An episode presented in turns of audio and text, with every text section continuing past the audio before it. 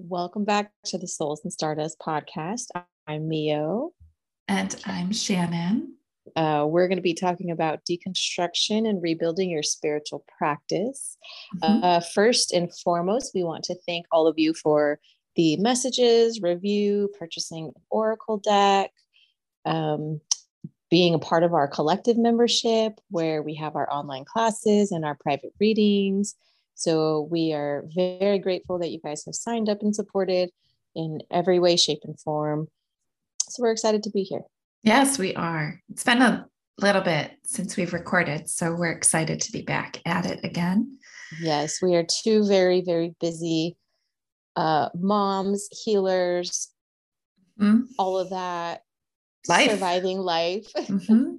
what are we going to talk about today? Well, you said deconstruction and rebuilding your spiritual practice. So maybe we should give a little bit of a background on what deconstruction is.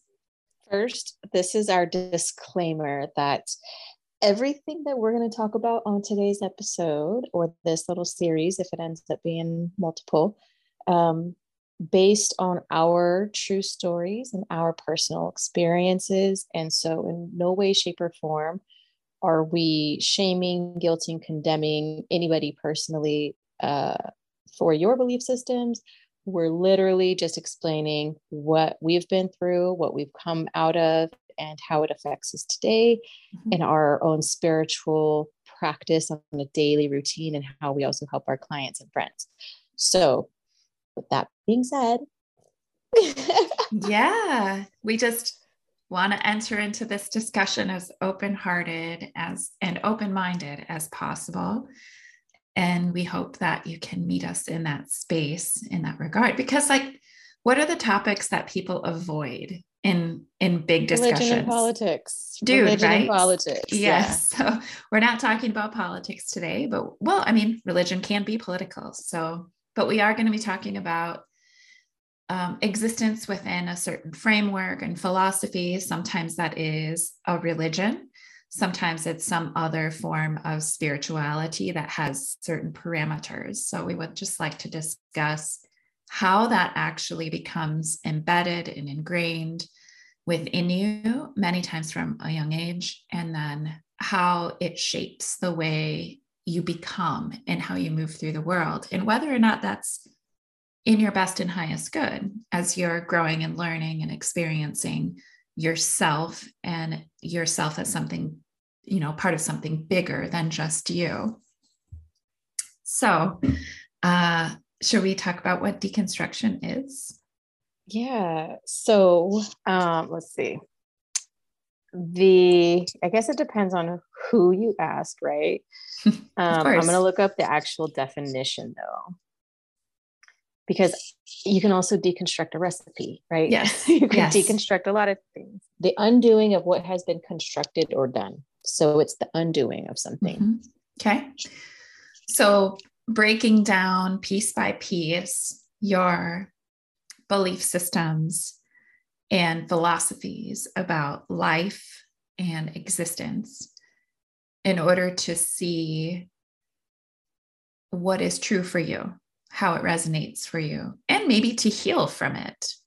And we can talk about some examples of how being a part of something that is a major philosophy or set of beliefs can be damaging in certain ways. So, deconstruction would be like breaking that down so you can see it for what it is and be able to move forward in a it's, different way it's like coming out of a bad relationship and realizing like how unhealthy your way of living actually had become and you weren't even aware of it because it was like packaged and pretty in a nice little bow and you thought you know you thought it was doing you thought it was going good right mm-hmm. you just didn't know any better yeah you just didn't know any better yep. you know a lot of a lot of people are born into entire belief systems and families who have um who are very adamant uh or very deep rooted in their family of um, religion, culture, and tradition. Things. Tradition, yeah. Yep. What's the other word? Yeah, tradition. Yep. There we go. So it's just fascinating how much that can like how deep that can go and how how oftentimes when you actually talk to people, they don't resonate with the same belief systems that their families hold or mm-hmm. have once held.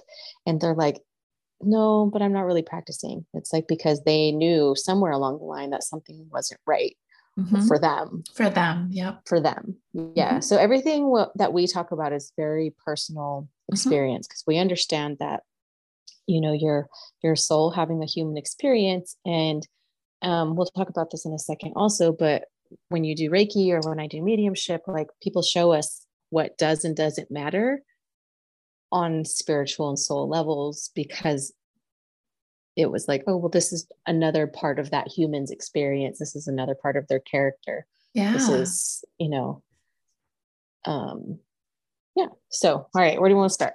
Oh, I mean, we I already mean, kind of started, but we did already kind of start. We, I know in the very, very first episode, we shared mm-hmm. our, our experiences. So I don't think we need to go like super deep, but you want to just do a quick little recap of like where you come from. yeah. Um, I can go ahead and start with that. So I grew up in a religious family. I was raised Catholic and I went to Catholic school all the way through college. So my first experiences in a public school or state school was when I went to graduate school. So it was very, very different for me. Um, and it's long line of catholicism for my family. Several generations of very devout catholic you know very strong in their beliefs and practices and rituals. And so that is my spiritual background. Um, i do remember when i was really small sitting in church and thinking to myself as i was listening that they're not telling us everything. And that was something that I couldn't get beyond. Even I think I was probably like five or six when I started to mm. have those thoughts. And I would ask questions about it. And of course, you get like the standard, it's just how it is, or it's just how God made it, or, you know, you get the, you get the canned response that mm doesn't give you any answer. It's just the end all be all. Well, that's just how it is. And for me, I just couldn't accept that as uh, the whole truth. And I just felt inside of me that there is something that's missing, like some part of the story that's missing, or context, or just a lot of things didn't make sense to me. And as I grew older, going to church with my family, going to Catholic school, I kind of became a little rebellious. I I would ask questions in a like defen- what? like def- what shannon in a defensive way. I just would get really kind of um just, all you gotta do is ask how. Just just ask yeah, how on some I of would, those things. I would venture to say that i became a little bit antagonistic about some of the things that we would have to do. And no one could really ever tell me why that was necessary. Like, why do we say that in response to what the priest says? Or why do we have to wear white at our first communion? Or why do we even have to do the whole confirmatory process? And, um, and it was always supposed to be about choice, but none of us had a choice. We were all doing it because that was the next step that you had to do. So I never was able to get answers about why does it happen this way or, or who made God or, you know, what is with these stories that we read about? How, how can they say the earth is only 7,000 years old when mm-hmm. we have all of these things? And, mm-hmm. and so I was kind of a pain in the ass that way. Good. And especially, and especially Good. in co- you college. You should. in college, I had this, I had this world religions teacher in college and I was that person in class where I he was I think a pastor somewhere but he was married. So um he he was a great teacher but I every day I'd be that one in class where I'd be like well but you have to explain that. Like how is that even possible? Or why would a belief like that have any faith, legs to stand on I was a big pain in the ass um, in a very Libra diplomatic way. I, I, mind you, must tell you that. Yeah. I eventually got to the point where I I knew it wasn't right for me because I wasn't getting, there were too many holes in the story for me to feel like I could put my faith in something with that was missing pieces. Mm-hmm. Um, and I've always been like a big cosmic thinker. Like I was always thinking on the scale of the universe and how everything work works. Well, out. your moon in Aquarius, right? I am. Oh yeah. In like okay. the eighth house, right? So I just Oh yeah. Yeah. yeah.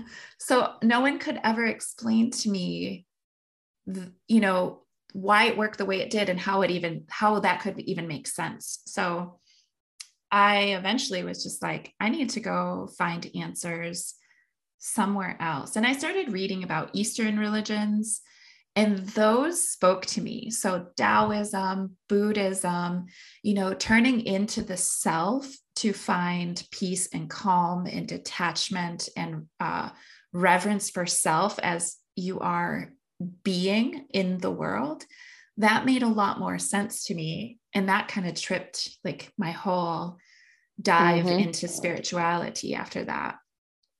So yeah. And then i came here we are. Yeah i came magic. across like magic. And i love my journey that way. Um, yes. I came across the book journey of souls by michael newton. And i know we've talked about that book before but it seriously was a game changer for me because i read it and i was like holy shit this is how I know it works. Like, this is uh-huh. how I felt it has always worked, and how nobody could tell me that this is the way it was because it was it's information that um, we all hold in our subconscious at the soul level but it's just waiting to be discovered like we come here with amnesia right so no one's going to remember that their soul is fully conscious and knows all these inner workings of the universe because we choose to forget that stuff when we come here so we can live in an experience through feeling. But I read that book and I was like, okay, now I know. Now I'm like validated in myself. And I know these are these, this is the beginning of finding the pieces that were missing for me. So, mm-hmm. and that's how we are here. That's how I am here. Okay, your turn. okay. So I my mom was Jewish, my dad was Roman Catholic, but he took off. So it was more of the Jewish influence of my life growing up. Um, but it was a cocky, we're God's chosen people. So like everything's gonna be okay because I'm VIP, right? Like VIP. you're a Gentile, I'm a Jew. Like we're good. so sad for you, but so and you even one of my best friends today, uh, Patricia will joke about like you were just, just this Jewish girl in, in high school, and I remember praying for your heart. Like I remember praying for you. oh my um, gosh. So, anyways, grew up Jewish, but it was very like what would be the equivalent of a Christian that is just like Christmas and Easter Christian, mm-hmm. where it's like, you know, we did Rosh Hashanah, Yom Kippur, Passover, all the the holidays, but like that's it. That mm-hmm. and we read all the stories growing up. So I was like, of course I know about Moses. Of course I know about all the Old Testament stuff. But it was just old stories to me. Mm-hmm.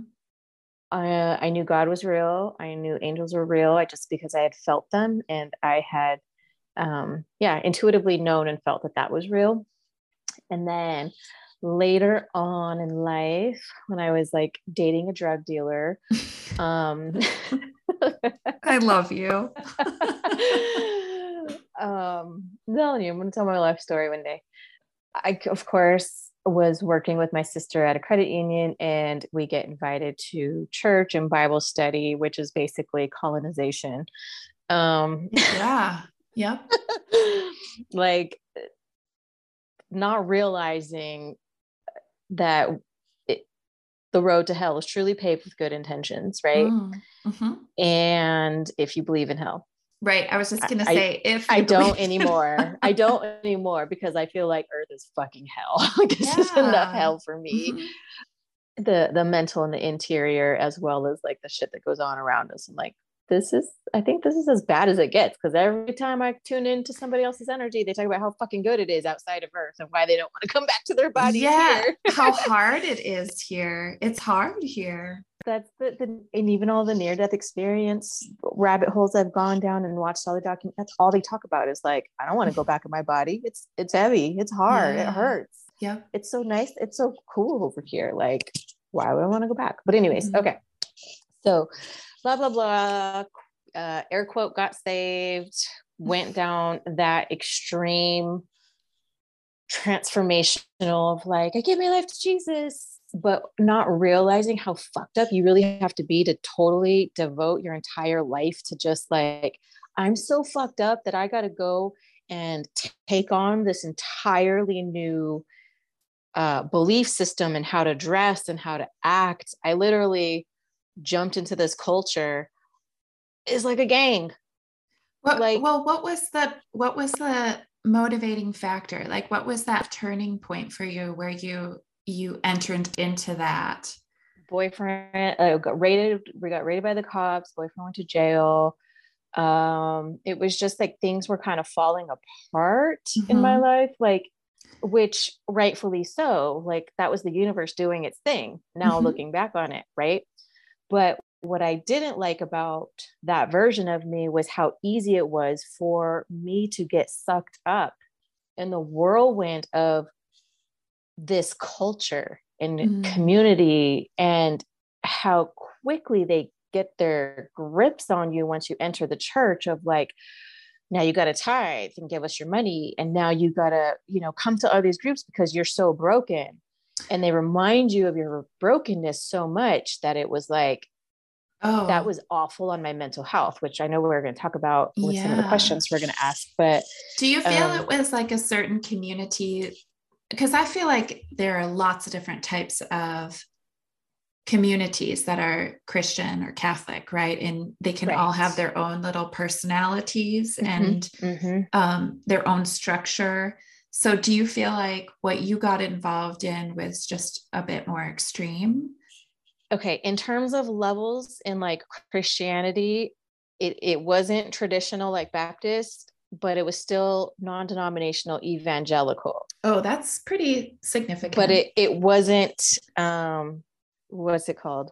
It wasn't a church where like you walk in and everyone's fucking Holy Ghost passing out on the ground. okay, like, so like that. Ex- it wasn't that that level of extreme that way. So it yeah. wasn't cold and dry like Baptist where you can't dance and touch each other, but it wasn't fucking Benny Hinn or whatever that fucker's name was, like falling in like I get it. So like the very charismatic, very charismatic. The there we go. There yeah. we go. Charismatic. Yep. I was like, there. I'm brain farting on the word, but it was still very like you share your faith and you invite people to church, and it it was an MLM of sorts. Yeah, evangelical. Know? Because mm-hmm. evangelicals are um, the, the system and the structure is very much set up to sales and marketing. Yeah, recruitment. In recruitment and business and commissions and percentages of things because basically what you're doing is you're making money and then you're cutting the church a commission of your money you're literally your tithe is your fucking commission you're paying to the church that happens wow. to be a tax write-off because of how it's all set up but anyways um so you got involved at a time of your life that was uh felt chaotic. I needed a fresh I needed a fresh start and they promised that this was the way to do it Jesus was the way, the truth, the life, and this was the only way I could have a fresh start. Nobody mm-hmm. told me, hey, girl, you know, you could just go to therapy and like, yeah, get healthy and not hang around these assholes anymore, and you'll actually be okay. Mm-hmm. But instead, what happened was I, I got sucked into the belief system of like, oh, well, now I have this purity culture, and now I have these other toxic things where it's coded in we just care about you but it's rooted in girl, what's going on with you? Spill the tea so we can yeah, pray for control. you. But it's still, it's still gossip. It's still mm-hmm. um, very much uh, like hand in my pocketbook. Hmm. You get a, you get a raise at work. Well, that means your tithe is going up. Wow. Like it's shit like that. To the point where, you know, even that pastor left and came back and was like, want to do life together with everybody suddenly and start a brand new church up again out here. And I'm like, yeah, you told me about that. I'm good. I'm I'm churched out, boo.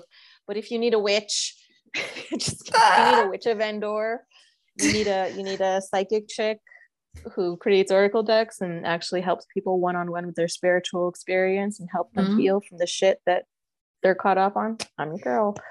So, um, how long? Because I feel like this is not an abnormal story, right? So, when people are mm. going through hard things, they get introduced to or come back it's, to God or to that. It's community. predatory. It's like predatory lending, right? It's very predatory in a way where you're taught to see people in trouble and need and invite them to church because this is the answer. Hmm. That was that was what you were experiencing. Yeah, but it's also how you're kind of low key conditioned in there to yeah. ev- evangelize. Like I would agree. Up, yeah, evangelizing is marketing, right?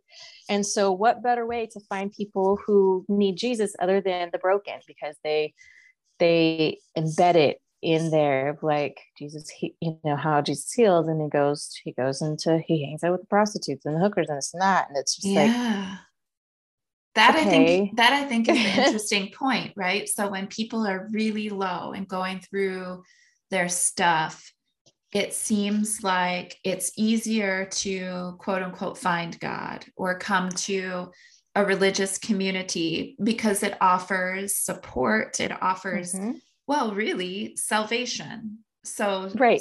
Saving them from themselves, saving them from their sinner self, saving them from right. any kind any kind of like thing that they've done that they feel bad about or guilty or um you know having something to be- believe in serves a purpose right? So right. So absolutely all of that but but i understand what you're saying that some of those experiences can be very unhealthy, right? Mm-hmm. I mean, mm-hmm. I had been part of church communities that were very loving and supportive, and I didn't feel like I was being manipulated other than because like, it's it's low key it's yeah, low key other, manipulation. Yeah other than like the set of constructs where you're like well why do i have to do that? kind of thing. But but the people that i had met you know oh they're great many, people. many of them have been very loving and and just and some of path. them are my best friends to to this day. Some of them yeah. are still like in my life and and very so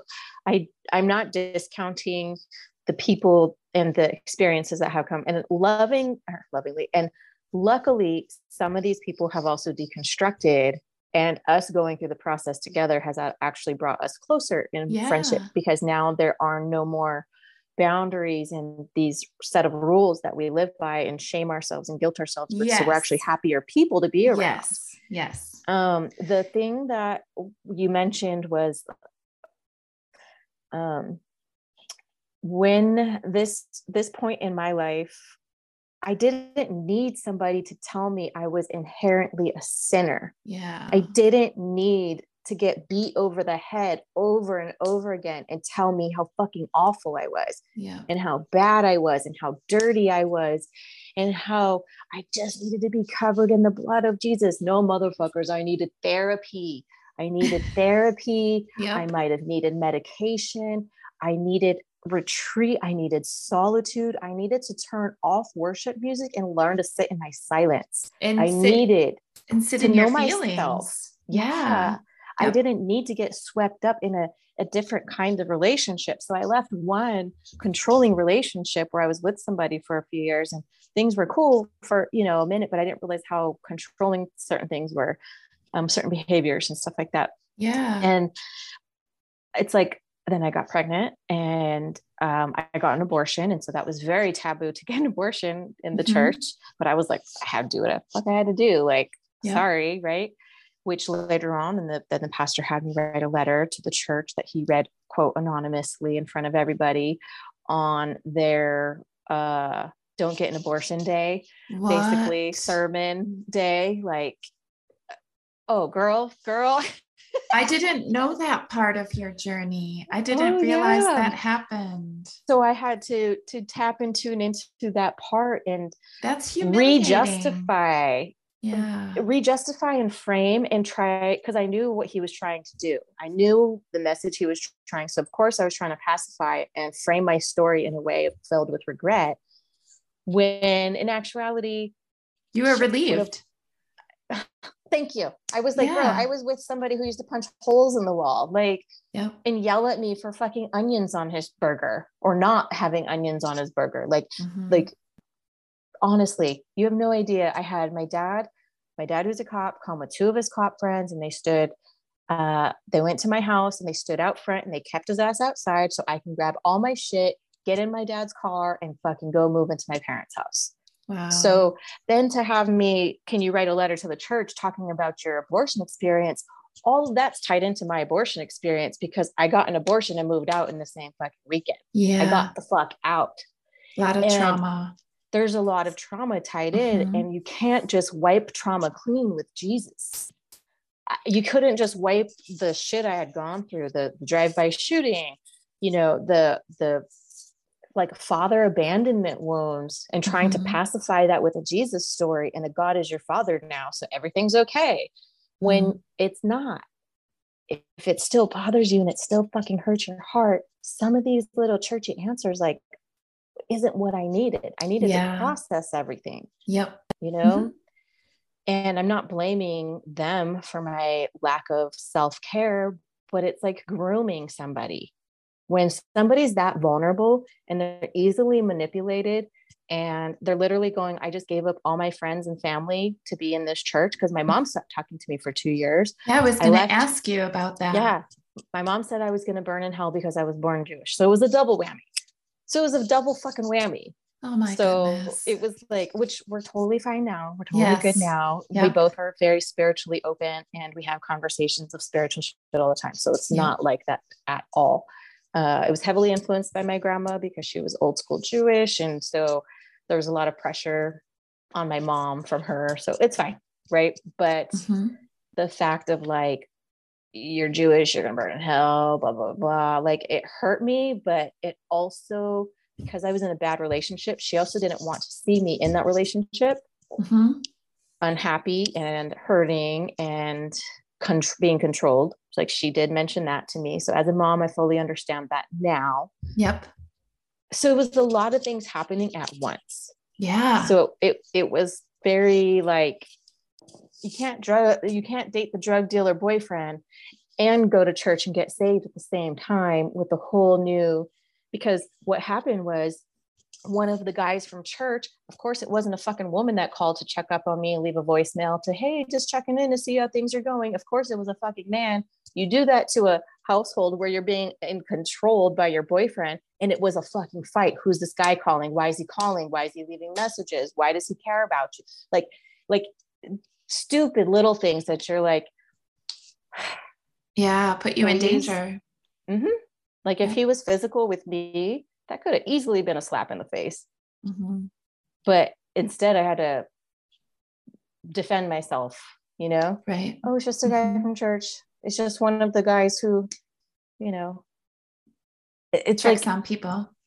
Which so yes, I'm glad I I'm glad I've got out of both of those actually. I'm glad I got out of the church and I'm glad I got out of that relationship. I'm glad you did too, because we wouldn't be here doing this if you hadn't. Well, but the thing about the last part about relationships in church in my story because it was so ingrained after that that now there's this purity culture you don't want to burn mm-hmm. with a passion you don't just go and have sex with people which on one hand yeah i do understand and and i understand now on an energetic level for mm-hmm. me personally my own personal uh i don't want to energetically exchange shit with people who yeah. aren't grounded or healthy for me or anything mm-hmm. like that because mm-hmm. i don't want those ties but back then, the reason for not wanting to have sex with people was because you had to keep yourself pure for your husband.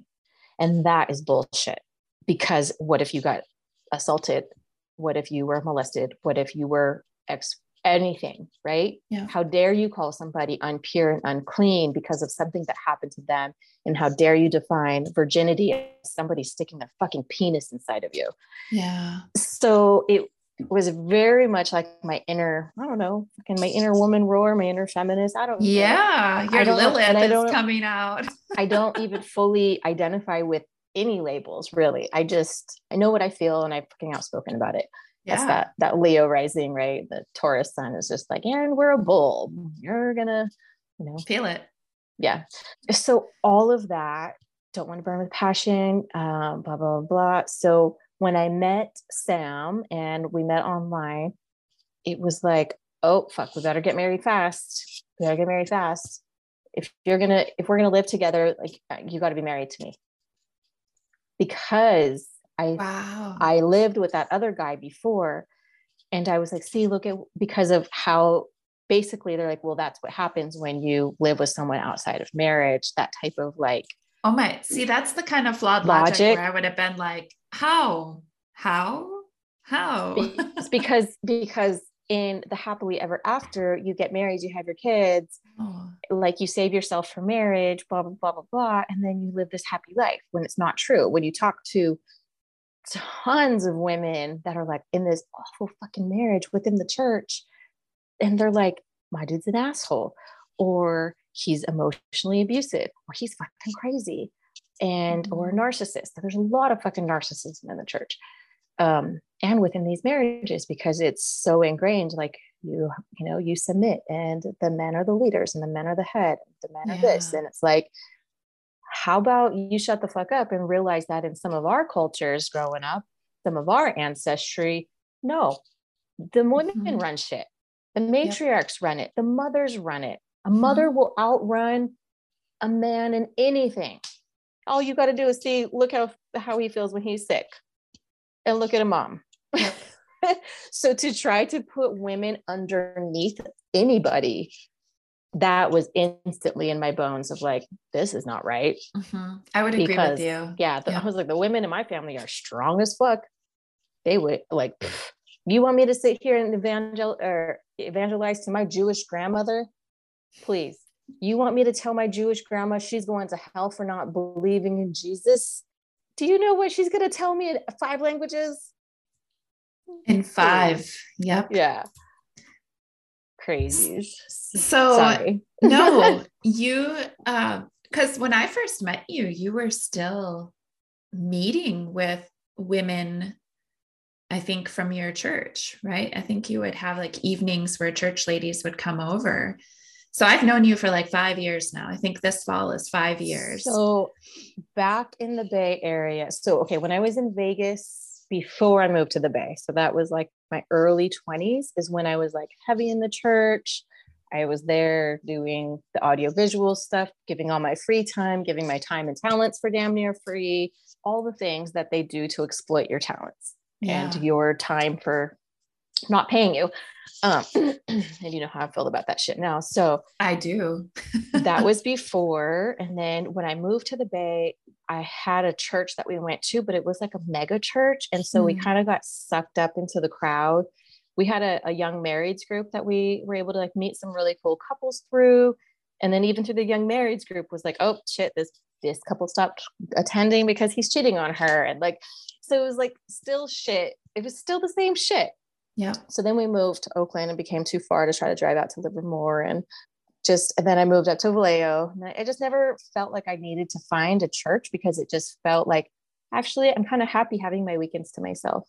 I'm kind of mm-hmm. happy not having to donate all my time for free or in the nursery or you know listening to the pastor like why is this guy in charge you know like that kind of shit anyways mm-hmm it just yeah. So it was a natural uh like growing away from growing it. away. So when i came back to vegas in uh what was it, like 2018 the women that i would have come to my house were from my like old church days. Like one was my kind of church mom older sister slash like um still love and respect very very much. Mm-hmm. like like the, these are fan this is family my sister would come over and then like another one of their church lady friends who they were all doing great work right mm-hmm. they're all participating doing like in in the prisons yeah sharing jesus like doing stuff in the community so it's like i see the goodness in people's hearts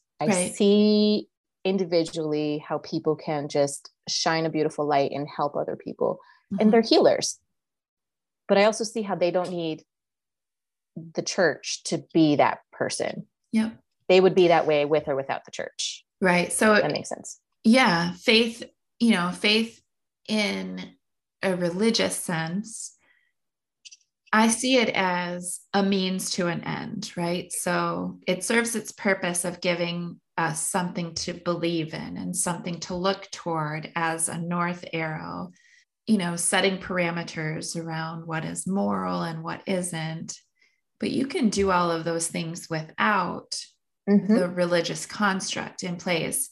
I do recognize for so many how it is a community and a philosophy that supports their life in a way that gives them hope or something to look toward um, mm-hmm. for for meaning. So a lot of people like they're just really afraid of life, like what life is. They're afraid of death. A lot and, of people afraid of death. Yeah, and then and then faith or religion gives them some sort of solace or reassurance that if you follow these rules, you'll go to a good place when you pass away. And if you don't, then you go here. Right. So that's very interesting to me. And I don't know if this is true or not, but I've heard so many people say like that the Bible doesn't even reference hell. Um, like before it was um, Hades before it was changed. Or shall, shall, I can't, S H E O L. It's like, so like in the Jewish culture, right? It's like the the depths of the bosom of darkness, right? Mm-hmm. Um, and they paint these pictures, even in like Revelation and like all these other stories in the Bible talk about, you know, the lake and the gnashing of teeth and the the fire, and they speak of these things but when I do mediumship work and I talk to dead people, they don't. Yeah. Yep.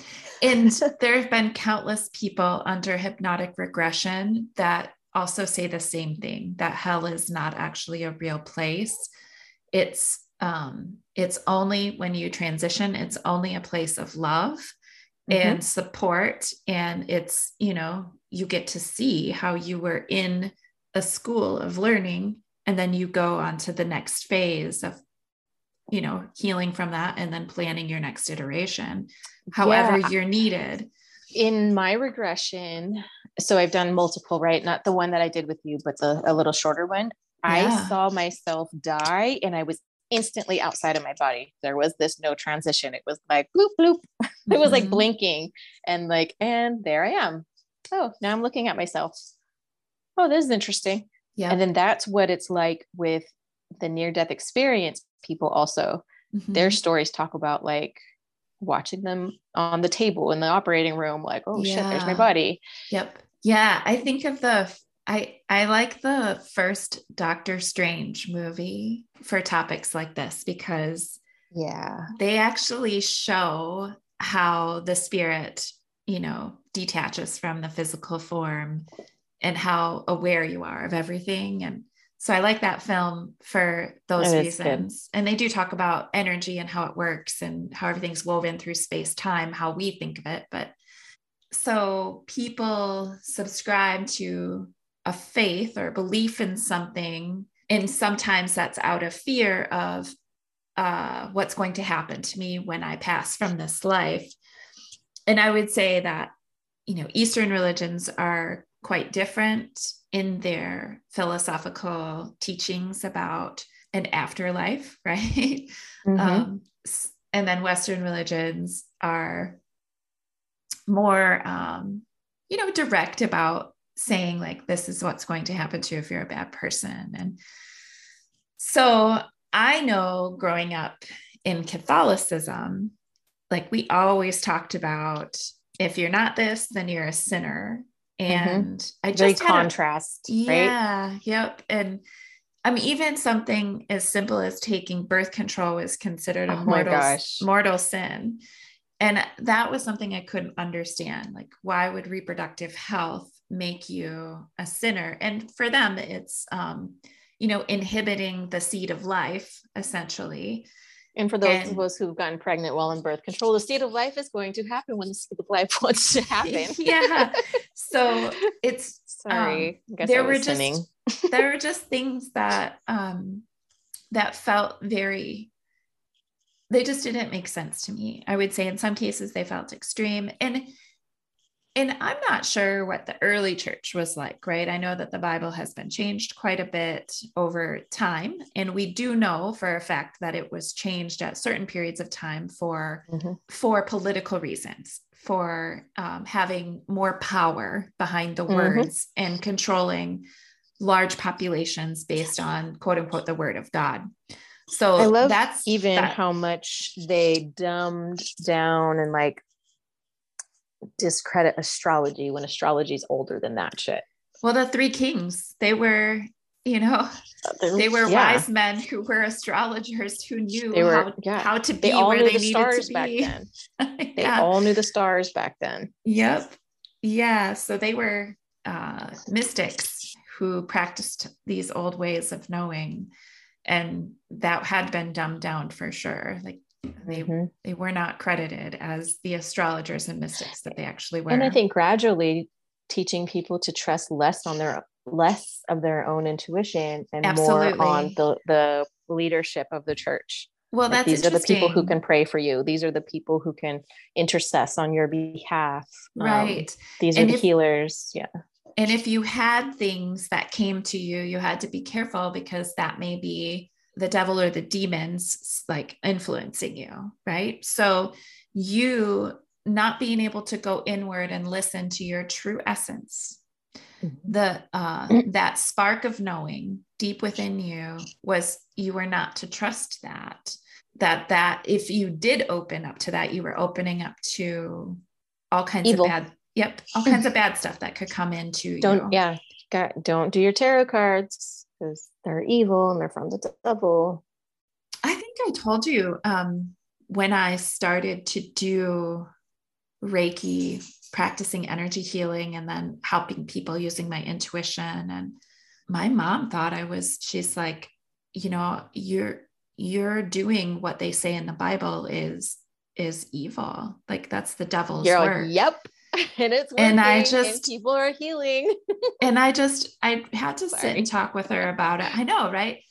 At first it was it hurt my feelings because I I felt like you've known me for 35 years. Do mm. you think that I'm an evil person? Do you mm-hmm. think I mm-hmm. would knowingly and willingly try to hurt somebody and manipulate them?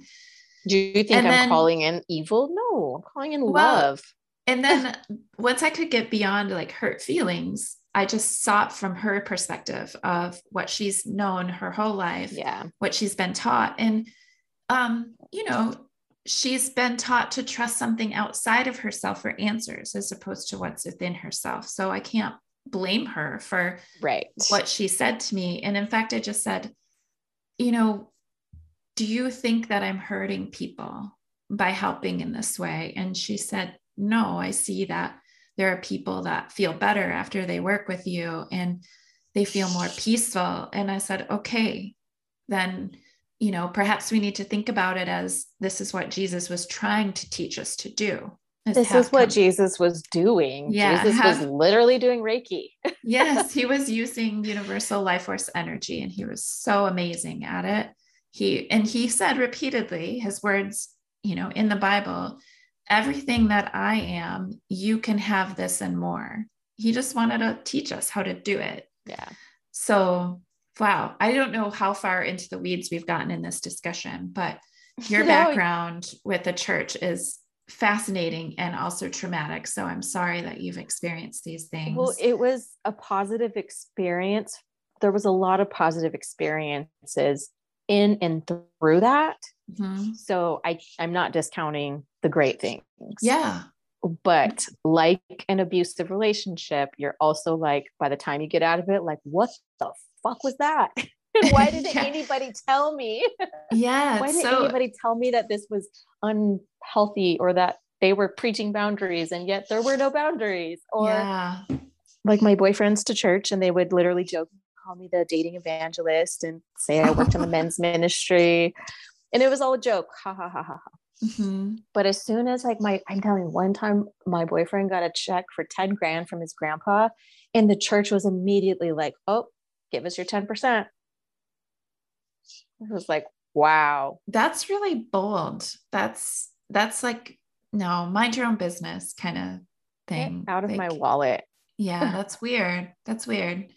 It's really weird. And it's just, you know, yeah. So I got stories. I got stories. And I know, it's like being like leaders and hosts of different Bible studies. It's like, and being a part of, oh, we don't talk about the, the heavy shit that happened in the church of like the sexual assault and like shit mm-hmm. like that. And how stuff gets swept under the rug and how people get forgiven instead of prosecuted and how people get forgiven instead of arrested and yeah that's really it's, it's sad. It's a it's that's why i'm saying it's an out of touch reality. And just, if you're just attending as a churchgoer you might not even realize that this shit is going on because right. you're like you're attending a show. You go there's music there's a, a sermon. You say hi to people you go eat lunch you go home. Mm-hmm. but the people who are there behind the scenes working it listening to the conversations at the church meetings, at the pastor's house for church meetings, like part of the family that goes on, you'll see how toxic and disgusting most of the dynamics because there's very little accountability. And when you start a church you can be this this saved sinner with a fucking rap sheet leading hundreds and thousands of people because that's part of your story mm-hmm. that you got mm-hmm. saved and you're no longer this awful person now you're preaching jesus to a bunch of other vulnerable people who you know what i mean it's just very like um yeah the vul- yes and the vulnerability piece i think is definitely there which you know which is what i was trying to ask you earlier about you know what was happening in your life that led you into mm-hmm. that you know to enter into that because a lot of people do seek out some sense of security or answers or solace or comfort and that can be in a religious faith mm-hmm. in an organization and, okay. that, that welcomes you sales and marketing 101 is you find their pain point and you sell them a solution Okay. So if somebody is doing great in their life, they're financially killing it, they have self confidence, self worth, what benefit is church going to add to their life at that point if they're not already going to church? Yeah. You don't get saved when your life is already fucking good. Mm-hmm.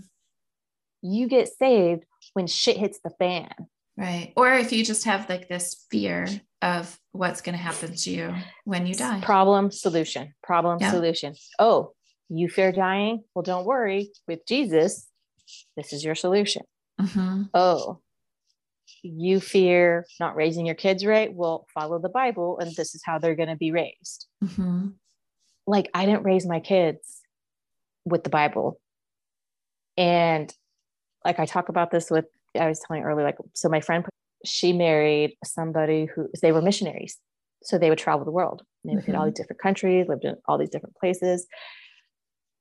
The church thought this was a great idea to send a couple of 19 and 20 year olds in their first year of marriage out to communist China to go serve in missions and house these people in their home like these aren't businessmen they're hosting. These are like, like mm-hmm. when you're a mm-hmm. missionary, who knows what the fuck you're walking into? And right. you're across the world on a different time zone. So if something goes down and you need help, are yep. you really safe and protected by the blood of Jesus? in so many words, like it. So it's just like very interesting, the different. It's not just me, it's many people in my life have these crazy stories of how much being a part of the church was more damaging than good well, to their psyche, yeah, and their mental health. It's yeah. interesting too because if something doesn't resonate with you, like like in her case, they were asked to go halfway across the world to do this when they were so young. And if that didn't feel good to them, you know, I'm sure that they felt a sense of obligation and guilt. Like if I speak up and say something, then what's going to happen? Um, and so like even that piece of it is if if i don't do this am i not a good person? Am i not good in god's eyes? So that whole level of um, shame and guilt and fear is is really powerful. Very. And and i think it serves it will in any aspect of your life even outside of religion those feelings totally detach us from the truth within ourselves and but shame and guilt you can't shame and guilt a confident person. You cannot shame and guilt somebody so solid in their foundation that they know the truth. Exactly. You can't manipulate them because they're like no this is my what the fuck are you talking about? Mm-hmm. what the fuck are you talking about? I'm a sinner by the way i'm born. What? Tell me. How how is what i'm doing a sin? And then we watch people crumble so it's it's predatory. It's predatory. And, i mean what is sin right? Like what is sin? I don't even know what sin is. I feel like in all the reading that i've done regarding um, hypnotic regression and exploring exploring discussions of people who are in the space between lives when this mm. topic comes up of of sin what is good what is bad what has come up consistently is that there's only choice. And then there are consequences to choices. And those consequences can be um, can affect you or other people. And does that create an imbalance in the energy? That's how it's talked about. So do you cause pain and suffering to another person based on the choice that you make? If so then you're held accountable for it in terms of rebalancing that later on when you pass out of your body and enter into a new iteration where you have to uh, this is why they talk about karma like good karma bad karma. It's just karma. Oh, it's just a right. rebalancing of the energetics I did this and it caused pain and suffering. So now I have to experience from the other side of it. So I know how to be deep in my compassion and forgiveness of self based on how I feel having the same thing done to me. So we're experiencing the same thing. That's how it's consistently talked about um, in the realm of regression and people reporting back like there is no sin it's just choice. And yeah. are you choosing from a place of love or are you choosing from a place of fear? And from a place of love you uh the pain and suffering that results from that is far less than when you choose from a place of fear. So it's fascinating. Like they don't talk it about sin. yeah. And when i do mediumship readings people just show me their religion as a part of their character accessory. Oh, this yeah. was this this was their belief system while they were here on earth. Yep. And it and it is really it does it's interesting how it provides people um comfort and mm-hmm. a sense of knowing and relief, right? And certainty. I'm doing this so I know that good things are going to happen to me when I uh, progress on from here. Okay, well, if you need that in order to be yep. a kind, generous, charitable, caring, compassionate, empathetic person. Use discernment on which club you're joining. That's yes, all. exactly. Say. Just like do any, what you need to yeah. do. Yeah. Do Just like anything in life. Yeah. I totally Just, that, and that's a church word I learned, discernment. So the mm-hmm. irony of discern learning how to learning about discernment. Well, isn't that one of the gifts of the Holy Spirit? Yeah being able to, to differentiate right? Yeah. and, and tell truth from it's your intuition. It's your intuition. It's your fucking intuition. Let's just call it what it is okay? Um yeah so, so we're all born with that by the way. So that's why i just like to look at people like you're a fucking human being. You're mm-hmm. a human being. Yeah. and your consciousness and your thoughts create your reality. Mm-hmm one way, shape, or form. Yeah. And your intuition is your intuition. If you want to call it gifts of the spirit when you're inside the church, but call it your intuition when you're outside of the church. Mm-hmm. You want to call it energy, you want to call it vibes. Like, yep. Fuck you want to call it. Like that's it is what it is. Yeah. The labels are irrelevant actually. The labels are uh, we always talk about this. The labels are for the human mind. The yes. human mind needs to categorize and label things in order to identify and organize in the mental file cabinet of where it belongs, mm-hmm. basically. Yeah. And when I talk to dead people, this always sounds so weird. When I talk to dead people, they show me, or even in meditation, how it is the act of faith because it's the belief and it because it's the quantum mechanics of it mm-hmm. that that's what creates. The so reality. yes, prayer mm-hmm. is real because it's quantum on a quantum level happening when you're yeah. praying. You're yes. sending things into the quantum field, not because it's you're only praying to Jesus, because there are cultures for thousands of years who have prayed to other people who have their prayers answered. Yes, yes, it's the the act of sending up an intention with with very potent feeling behind it. That is prayer. Mm-hmm and that is prayer. meditation i always equate to is listening for the answers which is yeah you know i always say med- meditation is shutting the fuck up. Listening waiting for the answer.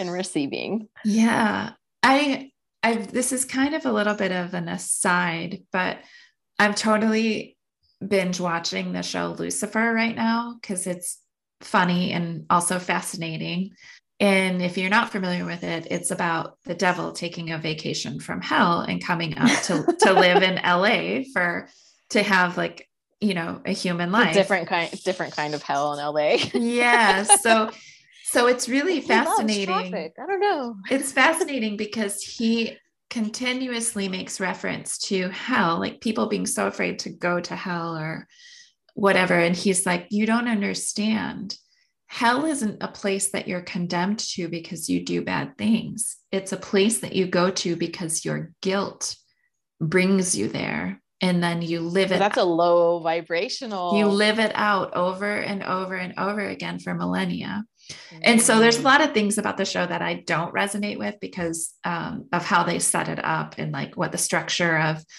of how things work are heaven and hell whatever but the show is quite entertaining the idea though that you don't actually go to hell for the actions you do. It's you go yeah. to hell for based on how you feel about the way you've lived your life. So it's totally your own doing. Like that's when people be like so you're telling me adolf hitler isn't in hell? Was he remorseful over his shit he did like i don't you know is he mm-hmm. a soul having a human experience like so the way that you know like i get those kind of questions too and it's like yeah well, well in the way that i say would say it is that well when adolf hitler passed from his physical form he was shown a review of his life and at that point at the soul level since we all come from love he would be reflecting deeply uh-huh. on what he like the what his actions caused for others pain and suffering and so, what i see also when you're talking is how it wasn't just a life review of what was currently going on but how that was going to affect generations moving forward and how everything. that wave affected everything yeah that's the kind of stuff so that's how i see stuff when i tune in is like well they reviewed their life they Yep. They had the chance this time to see what they got right and what they got wrong and what they're going to have to come back and do. Right. And what an opportunity, right? So, but I mean, to think about that, knowing that when you pass, you're going to be shown all the moments of your life and how cringe. you lived it. Yes, oh cringe. God. Exactly. Like I think about that now. now like, when I'm alive. Yeah, I, I do too. Like, oh man, I totally hurt that person's feelings. And so you know, I'm already I'm so sorry. Like I, I start sending mental apologies to people when those yeah. cringe moments fall in. I'm like, oh God, I'm so sorry for doing that or saying and that or making I even, feel this way. I even go as far as thinking like, okay, I could, you know, really make amends while I'm still here and conscious of it and really with a pure open heart, just, you know, take be accountable for how, you know, big or small, I might have hurt someone. Does that then change your like your life review? Like, do you feel a little bit better because you you did what you needed to do to rebalance that energy without having to do another life, you know, and maybe. subsequent, right? Like I think or, about those kinds of things. yeah, maybe. Or it's maybe it's again, always see it, the intention behind things. So, am I making amends because I don't want to do this again, or am I making amends because I truly felt bad? And I oh, truly... absolutely, right. I mean, I think that's all part of the self reflection that occurs for yeah. for each individual. For me, it's this realization at, ironically or not, as I'm working on myself deeply, right? Doing a lot of inner work, doing a lot of healing of myself. I'm thinking about other people that I've had interactions with in my life when I was less conscious of my own self and doing things out of unconscious awareness and potentially things that are really hurtful. So I'm thinking of those things like, oh, wow, I see it now from a different perspective. And I could make amends. And and that would probably make everybody feel better, right? That would probably bring some relief. So that's what I mean by it. Like as you do this self-reflection, you start to think about all these events in your life that um, could could go very differently now versus what it was when you were still, you know, unaware or really immature in your own emotional self and your own spiritual self. But um, okay, what does it mean then to? Well, what did deconstruction look for you? So you've had this experience with a couple of different religions and communities. Okay. So, which ironically, the name of the church I used to go to was New Community. How funny. So bless that time, bless their heart, bless that time. Mm-hmm. Um, anyways, deconstruction or getting jumped out for me, blood in, blood out, um, was so like any group or community, whether it's a sports league or whether it's anything, you first stop attending their weekly meetings. Mm-hmm. You stop going to um, so that like i said because i had moved that's what naturally had happened and i had uh, so that was first for me it was like okay i stopped going to church and i was still kind of casually listening to church podcasts and stuff from afar because i was into that well before it was even a thing mm-hmm. um, so i felt like i was still getting the word but once i started listening to quote um, what's the word when it's like um, secular music. Yeah. So, you stop going to the, mute, the meetings, you start listening to secular music and realizing, um, you know what, I'm gonna listen to some Pac today and I'm not gonna go to hell over it. um, you start doing things that bring you joy and feel good. Yeah that's what I did was starting to focus on like, you know what? Meditation's not from hell. Mm-hmm. Meditation's not from the devil. I'm not doing anything evil. Uh, and I was like, oh, and you know what? I actually really like yoga too. And that's something that wasn't supposed to be good for me as a Christian. Um, yeah. So I started to kind of do the things. Oh, and the biggest thing for me, God bless, started smoking weed again.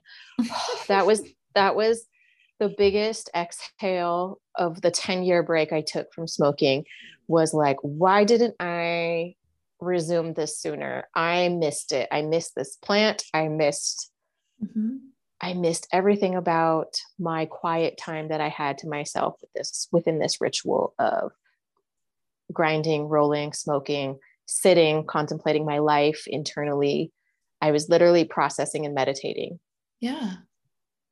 And yep. so uh, started doing that, but without the guilt and shame attached to it. And little bit by little bit, telling other people from the church, yeah, I smoke. Yeah, I smoke. And then being like, oh my God, me too. And then you're like, come on, let's hang out. Totally. It was gradual for the undoing part of it. And then getting to reform my new traditions redo my friendships and our mm-hmm. connections and now making sure they're not i'm i'm not staying connected to these people only because we go to the same bible study every week. These are right. people in my life because i actually want them to be in my life. Right these being really in touch with your authenticity. Being very intentional about who and what i let into my life and who i let influence mm-hmm. what they say to me. And that might be like a little echo chamberish because i also know like when i was in church i kind of was in a, in a certain bubble that way too. Um, but now the people that i receive truth from are from various backgrounds it's not just church people saying right. this this and this right um, but the biggest thing too is trusting how strong my own intuition is. Yes. Agreed. Huge, huge, huge, huge. Like if I had somebody from anywhere tell me right now, you're not really talking to dead people, I know in my heart all the people I have helped one on one to be able to say, fuck you, that's not true. Mm-hmm. Yeah, there's too many things that come across that validate your experience. Totally. Yep. And I will never let any group, person, especially a person who doesn't know me and know what I do personally, I will never let them judge or dictate what I do and calling me evil and mm-hmm. saying what I do is wrong because who the fuck are you is mm-hmm. my mentality. Who are you again? Who, do you pay my bills? Do you help these people? Do you talk them off ledges every week? Mm-hmm. Do you talk to their dead people while you're trying to lay in bed at night and their fucking grandpa won't leave you alone till you deliver a message? No. I'm doing it. I'm doing it. I'm doing it. Okay. So I will never, ever, ever let somebody tell me, well, you need Jesus blindly ever mm-hmm. again. Or that kind of bullshit where I'm like, you don't know me or know anything I've ever been through. So don't throw a fucking band-aid on me saying just because oh that's the other thing when people find out i'm divorced oh i'm so sorry. Bitch fuck you. Yeah like, they have no idea what you are no you know? idea. Yeah why what do you feel sorry for? I know. you want him? You want to get back you want that marriage? No that marriage came together on the guise of i was gonna burn in hell or you know die from lust within my heart because we were having sex before marriage like i felt like i had to get married fast because of this bullshit mm-hmm.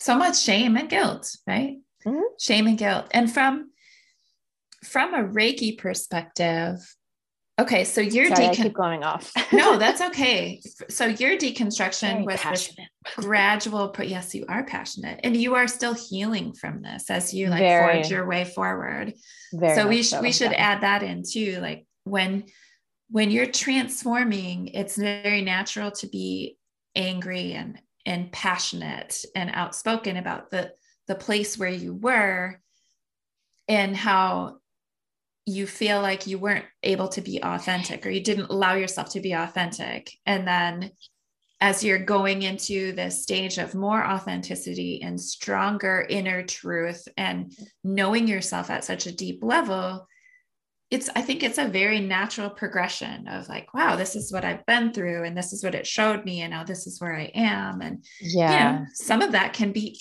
anger. And the other thing that I know we wanted to bring up was making sure that just because you fall out of this particular, whatever group you were in, whatever mm-hmm. you identified with, right? That you don't have to jump into anything else that looks like spirituality for you. You don't have to buy the crystals. You don't have to go and get your mandala tattoos. You don't have to go and wear your boho fucking dress. Like, like for real, there's do not jump from one thing to another identity. Yeah, to find that's not what it's about. Yeah, that's not what it's about. Yep, I agree with you one million percent there. Like I make these gang jokes, like references, let in, let out. Like you don't jump, get jumped out of one gang and go straight to another gang. like just give yourself some time to yourself. Yeah. But but I would say that for a lot of people, because of the lack of trust in themselves and the lack of knowing themselves at a deeper level, that it's very easy to go from one one extreme to another or from one group to another, find, trying to find identity. Um, I think I would say it probably happens way more often than is healthy. And really, you know, for me, deconstruction has been a long process because I, I realize how ingrained this is, not just from a religious perspective and being exposed to it from birth, but like from a family perspective and a cultural perspective there's all of these elements that these layers that are interwoven that you know when it happens at such an early age you really don't have awareness of how it affects you until you're really digging in deep to yourself. Yep. And why you like why you do the things you do maybe you have some you know unhealthy patterns and you're starting to investigate them. And if you go back far enough it's usually i'm not good enough or i'm afraid of abandonment or whatever and some of that can be tied back to messages that were received of we're not worthy of God's love, we're all sinners, we're, you know, mm-hmm. that kind of thing. So for me, deconstructing has been a process of uh, absolutely needing and wanting to know myself better. And I had some very big questions that were not being answered. They were consistently not being answered. So I went searching for other ways to answer them. And as I did that, it led me, I had to really open my heart to it too, right? Because when you're raised a certain way, you think that's all there is. And then you mm-hmm. feel guilty. It's very black or white. Like you're yes. either a Jew or a Gentile, baby girl. Like yes, you're a Christian or not, right? Like um, so it's there's a lot of gay away. We're gonna you know send you off to camp. We're gonna do there's, all these things to change who you so are. Much, there's so much guilt and shame in, in so that stupid. process of stepping yeah. away. And it's not, it's not that you've fallen by the wayside and lost your way. It's I'm choosing to find myself more and who I am in the context of all of these things. How do all of these other things help inform me more about who I am and answer questions. So for me, deconstruction was really like, and I'm trained as a scientist, right? So like yep. I did, I did a fuck ton of research is what I did. I read a ton of books. I talked to all kinds of different people. I tried out different like churches and temples, all with these questions. And really, what I found was in order for me to understand all of this, I needed to understand myself. I needed mm-hmm. to go within. I needed to really get in touch with my intuition in a solid way, my inner knowing. And once I did, and that was a long process too, you know, we're going on what like my my second awakening to all of this happened in grad school, right. so almost 20 years ago. And once I started to realize I started having these very mystical experiences. I started having departed loved ones apparate in front of me. I would have these dreams that were very um, prophetic. And the more I would go down that pathway of just asking curious questions, the more I had shown to me about how much bigger it all is. Mm-hmm. And that religion, faith, religion is just a small slice of this huge ass delicious pie, right? So, just a small slice. And yeah, so my deconstruction, and then actually, when I started to really get into meditation in a dedicated manner, I started to get a lot of insights and information and um, discernment about what is true and what isn't for me. For you? For me, mm-hmm. yeah. And when I initiated into Reiki and started working with energy in a hands on way, everything just amplified. And that energy, when you're working with that universal life force energy, which we all are capable of, you start to really feel your connection to the universe, to the cosmos, to the I am, to creator. And it is a direct line. It's no longer needed to go into a temple or a place of worship. Um, you can, because the energy within those places can be beautiful and, and amplified but I found it was no longer necessary for me to do any of that except to go into this temple within me. And and connect directly. Right. And then with Reiki energy, you know, one of the things that it does is that such pure unconditional love energy that your soul fabric is made out of. It really works on those feelings of guilt and shame yep. and fear. And as a result, you start to heal that religious it, um, trauma. It lifts the fog. So that's yes. what Reiki did for me was Reiki lifted the fog over everything in my mind and my whole being and my whole way of living and it basically just like it sifted things mm-hmm. it just it it sifted all the heavy chunky things and and showed me um where i was able to observe things a little bit differently and realize yep. uh my biggest question that i would always ask myself while deconstructing who told me this yes where did i learn this yes and why do i believe this Yep. And I feel for me, my experience really working on religious trauma. Um, and again, this is not everybody's case, like circumstance, but it, it was for me. The guilt and shame, especially, like we, that is just inherent in the dogma of the teachings that you're not worthy of God's love. But we are, like, we are part of creators. So when you can realize that, then you can let go of that guilt and shame in any of that um, obligation or feeling not worthy.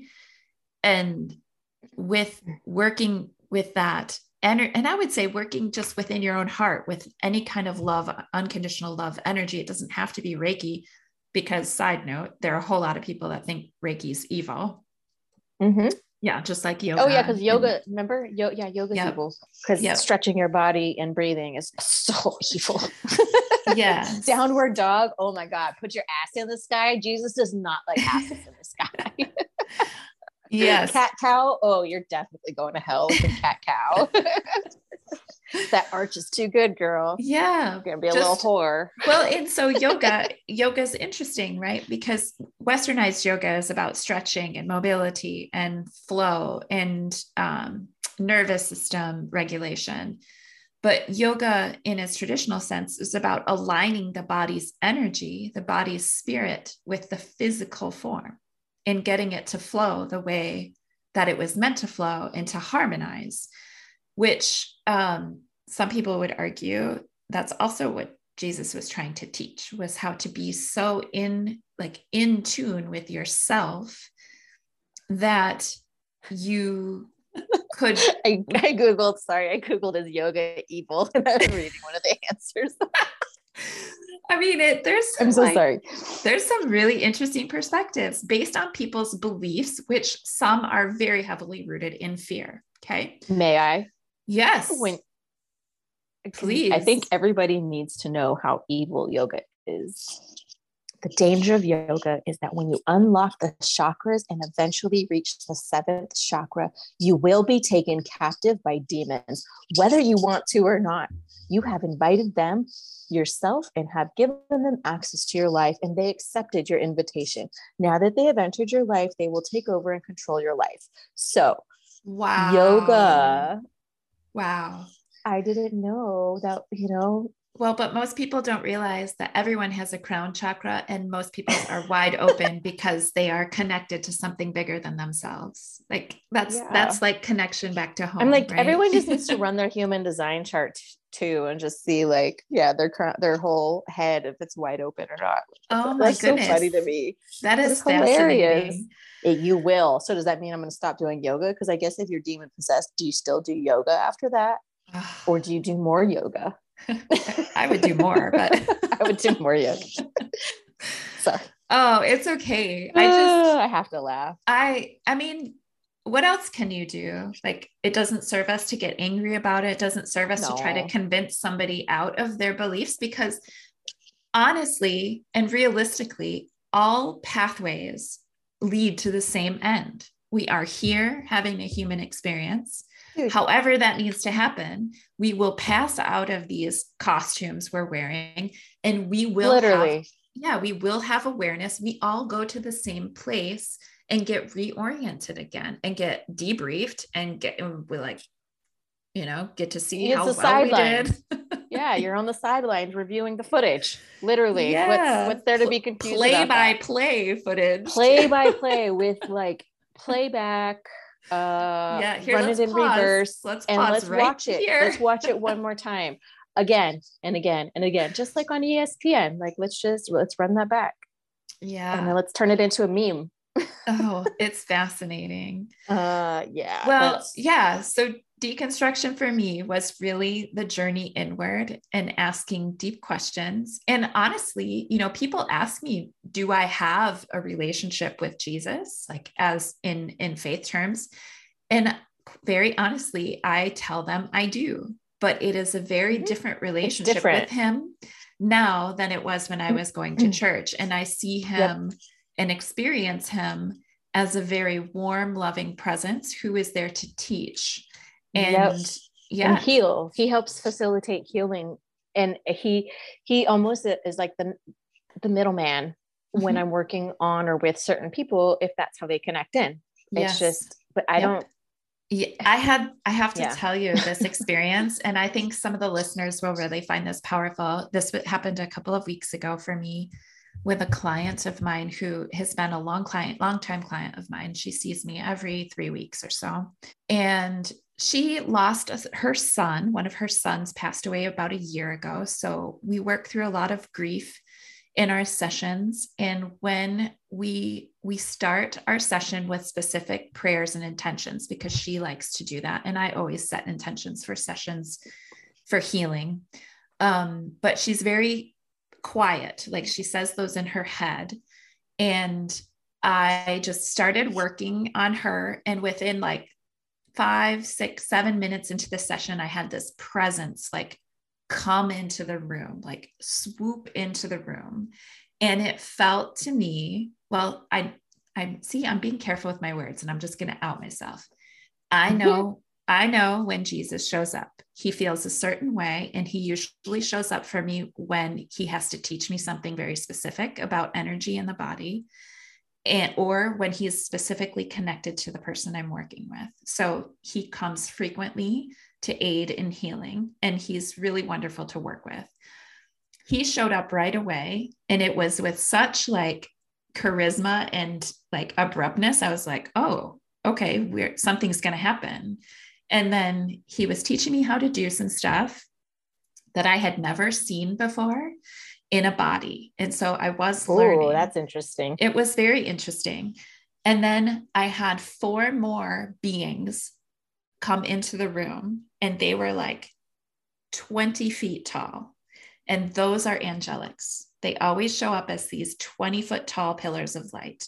And those, Mm. those guys don't show up very often in sessions that I do. I'm connected to other types of beings. But they were the four big ones, four big archangels. So Michael, Okay. Gabriel, Raphael, and Uriel. And they took different positions around her body and they were holding space. They were holding like a grid space as I was working. So that was fascinating to me. So we just worked. I got really hot. There was like some really powerful energy coming through. And when we finished, they all exited. And she said to me, Was there anyone that showed up that I need to know about? And I was like, Oh, she's probably talking about her son, because sometimes he comes through. And I said, Well, he didn't come through, but I did have some other beings show up, and I'm just going to go ahead and tell you. I hope that's okay. And buckle she, she said, That's By good. That's good. And I said, Okay, well, sometimes I have this is going to sound strange, but sometimes I have uh, Jesus will show up when we're working specific things with healing. And she just was like, Oh my goodness. And I said, Yeah, there was like some stuff I had to do in your body, and it was stuff I'd never done before or seen. So uh, he was teaching me, and she just started leaking out of her eyes. And she said, Shannon, I asked for him to show up to help me in my session today. And I was like, wow, well, Ooh, he chills. came. And she was just He so got the memo. He got overcome. Like she was so overcome with emotion. And me, I'm standing there like, holy shit. that's amazing. Like you called him and he came and we were able, we were all able to work together when you're healing. And then mm. I said, mm. but there were four other beings and they were the four major archangels. And she's like, oh my God, I asked them to show up too and to stand at my head, my feet, and on either side of me. And I was like, get the fuck oh out. That's God. how they were. They were in a grid pattern around. That is so cool. so she was really overcome. And you know, it was a really amazing experience for me too. There's not a day that goes by when I'm doing this work that I'm not blown, like my mind isn't blown in some way, mm-hmm. but that mm-hmm. was super powerful for both of us. And for her, especially, just knowing like she called on these beings for support and they came in a very loving way. She did not tell me that she did this until I told her, well, this was kind of strange, but this happened. And she's like, oh my God. That's cool. I asked for it. So cool. my relationship with Jesus is very different, but it doesn't mean it's religious. It's it's a very teacher student open heart compassion. He has wisdom to share. Why not mm-hmm. ask him for it? Mm-hmm. And he's why- and he's tapped in, tuned into that energetic field that we need to facilitate healing. And so it's like absolutely. What up? I know. Just like there you go. There's my secret. Like there's some of my sorry, secrets. sorry, I idolized you for so many years. I didn't know any better. I well, didn't. and he he came through with a very special message too. That was, I think, just as much for me as it was for her. And he kept saying over and over again, it is so much bigger than just me. Yeah, that was okay. So that was another really big thing that kept coming to me in meditation while I was going through that process of my awakening um, was just how much I had put this entire thing, including labeling God as God, mm-hmm. Mm-hmm. and how incredibly limiting it was. Yes. And how I was putting everything in a box and containing it within this these parameters mm-hmm. when I was continually being shown like, no, no, no, is bigger than this. Mm-hmm. It is mm-hmm. bigger than this. You only see just the tip. Yeah. and you only see parts that the light have hit. Mm-hmm. You haven't even seen parts that the light hasn't hit yet. Just wait. Yeah, it was really it was really lovely for him to say like for him to say about himself it's so much bigger than just me. So he really wanted this woman to understand that this existence is far greater than what we have conditioned ourselves to believe, and that we have to open our hearts to it in order to experience it. Otherwise, um, it doesn't exist if we can't open ourselves to it. So, yeah, it was really, that was really powerful. And at this point in my spirituality, I do what feels resonant for me. And I know that you do as well. Mm-hmm. It's so important to, you know, and some people would be like, well, you just pick and choose, you know, the good parts of certain things. And I'm like, no, yeah. I listen to myself. I listen to my intuition. I'm connected yep. in to the higher levels. I and, get messages from all different things. Yeah. In different ways. And that's Dude. a level of truth that's really important and totally underrated, right? Like totally underrated. So, my spiritually, like my spiritual practice now is okay, listening to myself because I know, like within me, I'm connected at several different levels and eventually to source. So, yeah, you you listen deeply, you meditate, you go out in nature, you quiet your mind and your heart space so you can hear and experience. I practice gratitude and compassion.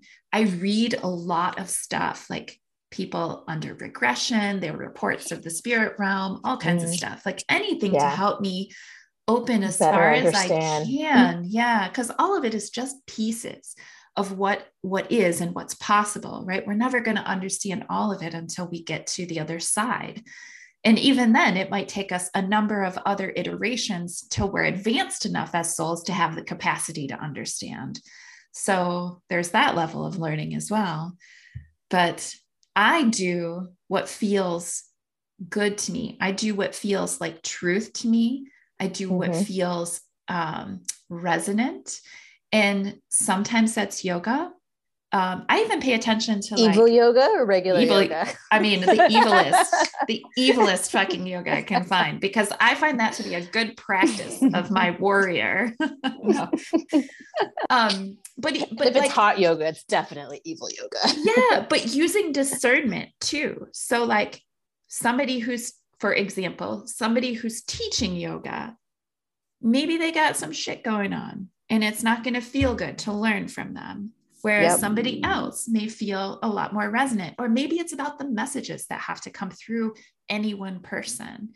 And I know you and I wanted to bring up the topic of like spiritual gurus and um, you know not jumping from one extreme to another like it's very easy to get sucked into someone's quote unquote teachings and um, self-professed even like, even our position because we openly talk about spirituality oftentimes you and i are the main point of contact for somebody in real life who's going through a spiritual awakening. And so Mhm. even the people that we contact come in contact with we have to be very careful to be like hey this is what things could be but this is also personal experience or but you have to feel things out and trust your own intuition on this. Like yep it's very very important that you develop that muscle for yourself. Yeah. that you don't do things just because that's the way shannon does it or the way i do it out of that- blind faith? Of the- don't or, do you things know, out the- of blind the cute faith. little chick on tiktok or, or instagram because they got 50000 followers. Like this is doesn't mean that that's the new way truth in life. You know you, you don't jump from one and bandwagon onto the other without Mhm. fully understanding like Well, and if you don't know, I would say to anybody going through a spiritual awakening or like deconstructing uh, from something and then rebuilding their own spiritual practice, I would say uh, go to therapy, learn yourself. I Mhm. would say have practices that are structured around deep inner reflection, knowing yourself as self as deeply as possible, meditation, um, reading about the things that are interesting to you, and being very discerning about who you are uh, attaching yourself to in terms of like a teacher or uh, following. Like, there's so many spiritual teachers on social media these days. You have to use so much discernment. just Um, bits and pieces of it are amazing, Dude, but no one person. teachers the the spiritual people that are dressed up in costume claiming their spirituality yet they live their lives in such ways that you're like the fuck like Yeah, there- is some distortion. like yeah and, and it- we're all on our different journeys we're all on that that's why i always Mhm. tell people like, you have some discernment Mhm. have some discernment so you don't think that every person speaking the language Yep. is Is- truly because all that glitters isn't gold all that glitters Right. is not gold Well, and we're human filters of divine information. We're human filters for our soul experience. So no one person is going to have all of the answers and and all of those answers are would be absolute, right? So this is I fully like the more I reflect on this, I fully believe that a big part of our journey here is to remember how to listen so deeply that we know without a Mm. shadow of a doubt what is quote unquote truth for us and what isn't, and what to follow, you know, where to be led versus like uh, getting sucked in somewhere out of fear, right? So I, yep I really do believe a big part of our journey is learning how to come back to ourselves in such a solid way that we are fully connected to source and we don't need a guru. We are our guru. hmm We are our own teacher. But you which have is interesting because in church that is literally they would talk about people like us and tell us how bad these people were that thought they were their own gods and they thought they wrote this and i'm like oh no now i finally understand what Mhm. they meant Jesus said, the kingdom of God is within you. but not like that I think about that. I think about that stuff a lot because I do believe that, you know, there is truth in the Bible, these holy books that are paramount and foundational to big religions, there's pillars of truth in them, but you have to be able to see and just like with discernment why it's truth and what isn't and what may be like allegory or you know some metaphor or even a manipulation those all those books have been rewritten many times over and shit gets lost in translation. Translation? Like let's just talk about english alone. My god you have these pastors and preachers teaching shit that wasn't even originated in english. And i'm like if you only speak one language sure all of this is going to make sense. But when you come from a mm-hmm. culture of like like i said earlier my grandma spoke like five languages or something. Like when you understand how shit truly gets lost in translation how there are no words for certain things in mm-hmm. english yep you're like this thing is being used as a means to control mass amounts of people is what yep. is happening unfortunately yeah especially in you know during the times when well the churches in Europe were heavily in bed with the political systems, the monarchies and whatnot. Mm-hmm. So there was a lot of manipulation that happened with the words of the Bible. Um, so that's always that's fascinating as a topic. But so okay, so as okay. so we just were preaching, we're, we're preaching to our listeners. Sorry, about no, I'm not why, trying to preach. No, no, no. I'm, so I'm just kidding um, we are Here's we my, are my talking about how important it is to you know on this this taking steps to rebuild your own spiritual practice deconstructing for, from something that no longer resonates or was actually pretty unhealthy for you because that can be the case as well.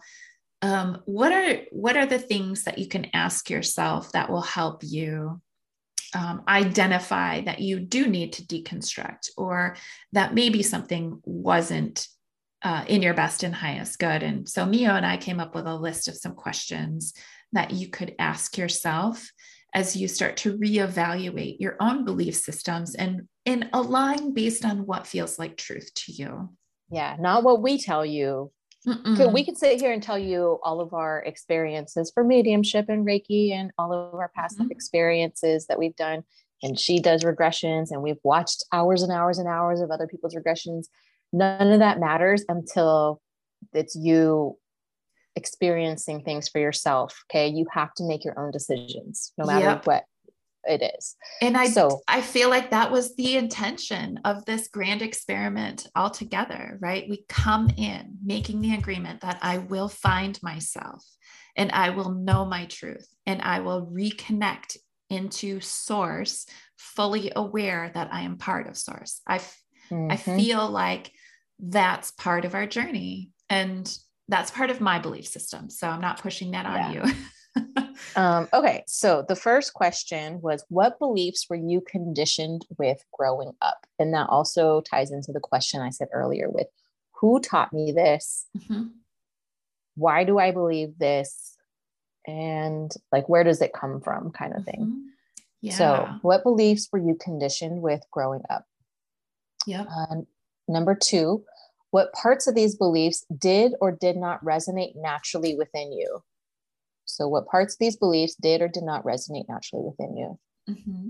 Three, how did it feel to be a part of that? Yeah. Because like there's a lot your, of people. Yeah. How was your experience? Did it feel good most of the time? Did you did you have reservations? Yeah. Yeah. I never I never liked this us versus them mentality. Yeah, or that's bullshit, the, man. The, the need to change people like if your organization requires people to submit their entire life and transform in order for you to function and be, profitable mm-hmm. there's something that needs to be reevaluated within that structure yeah. that yep. that business model what's the motivation because you're there? you're literally dealing with people's lives their livelihood their mental health their mental health right and you had made a point of that earlier like their mental health yeah so that's part of like how things resonate within you, uh, mm-hmm. how to feel part of that. Okay. Number four, did these beliefs answer your burning questions about life? So you mm-hmm. talked about they didn't satiate your um, appetite and it did not work for me either that way i was not okay with well that's just how it is or blind faith or like you can't tell a fucking taurus ass person that's just how it is like i need receipts i need concrete proof um, and it wasn't until doing our little spiritual things mm-hmm. that i'm like oh spirituality healing is real everything that we do on a daily basis that we work with people spiritually intuitively like this shit's real yeah it is so, so I mean it's, it's it's all real. It's it's all, all real. real. Yeah. Oh, yeah. It's just a matter yeah. of like your Which perception. real do you want? Yeah. Yeah. That was something that came through in a regression that I had done for me uh, recently, where I was asking about a couple of dreams and and like ultimately I was asking because they were very real, lucid, and vivid. And so it felt like a real experience. And I was asking, like, did this really happen? What do I need to know about this? Like, what do I take from it? And they very plainly said, it's all real. It's all real. You just have to allow your human mind to allow it. Like, mm-hmm. your human mind has to allow that that's a possibility, that it's all real and they went on to describe like more aspects of those dreams and why I was shown them, but they like they want us to understand what we experience at the intuitive level. It's all real.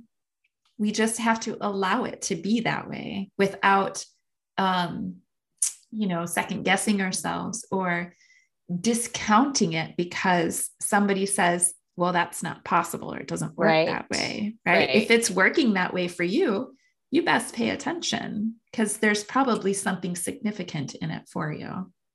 Um, so yeah. part of that as well is start looking into ancient history and cultures mm-hmm. and beliefs and practices.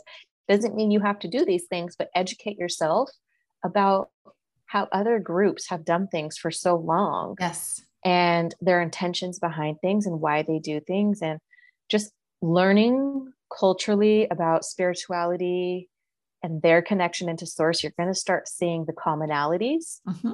in a lot of things and you're going to start being able to translate the language to be like oh they call it this here but in this one it's just this yeah like yep. oh okay i can start to see how energetically this works within all these different cultures and we just call it something else. yes, with a twist. It's These it's like fucking labels.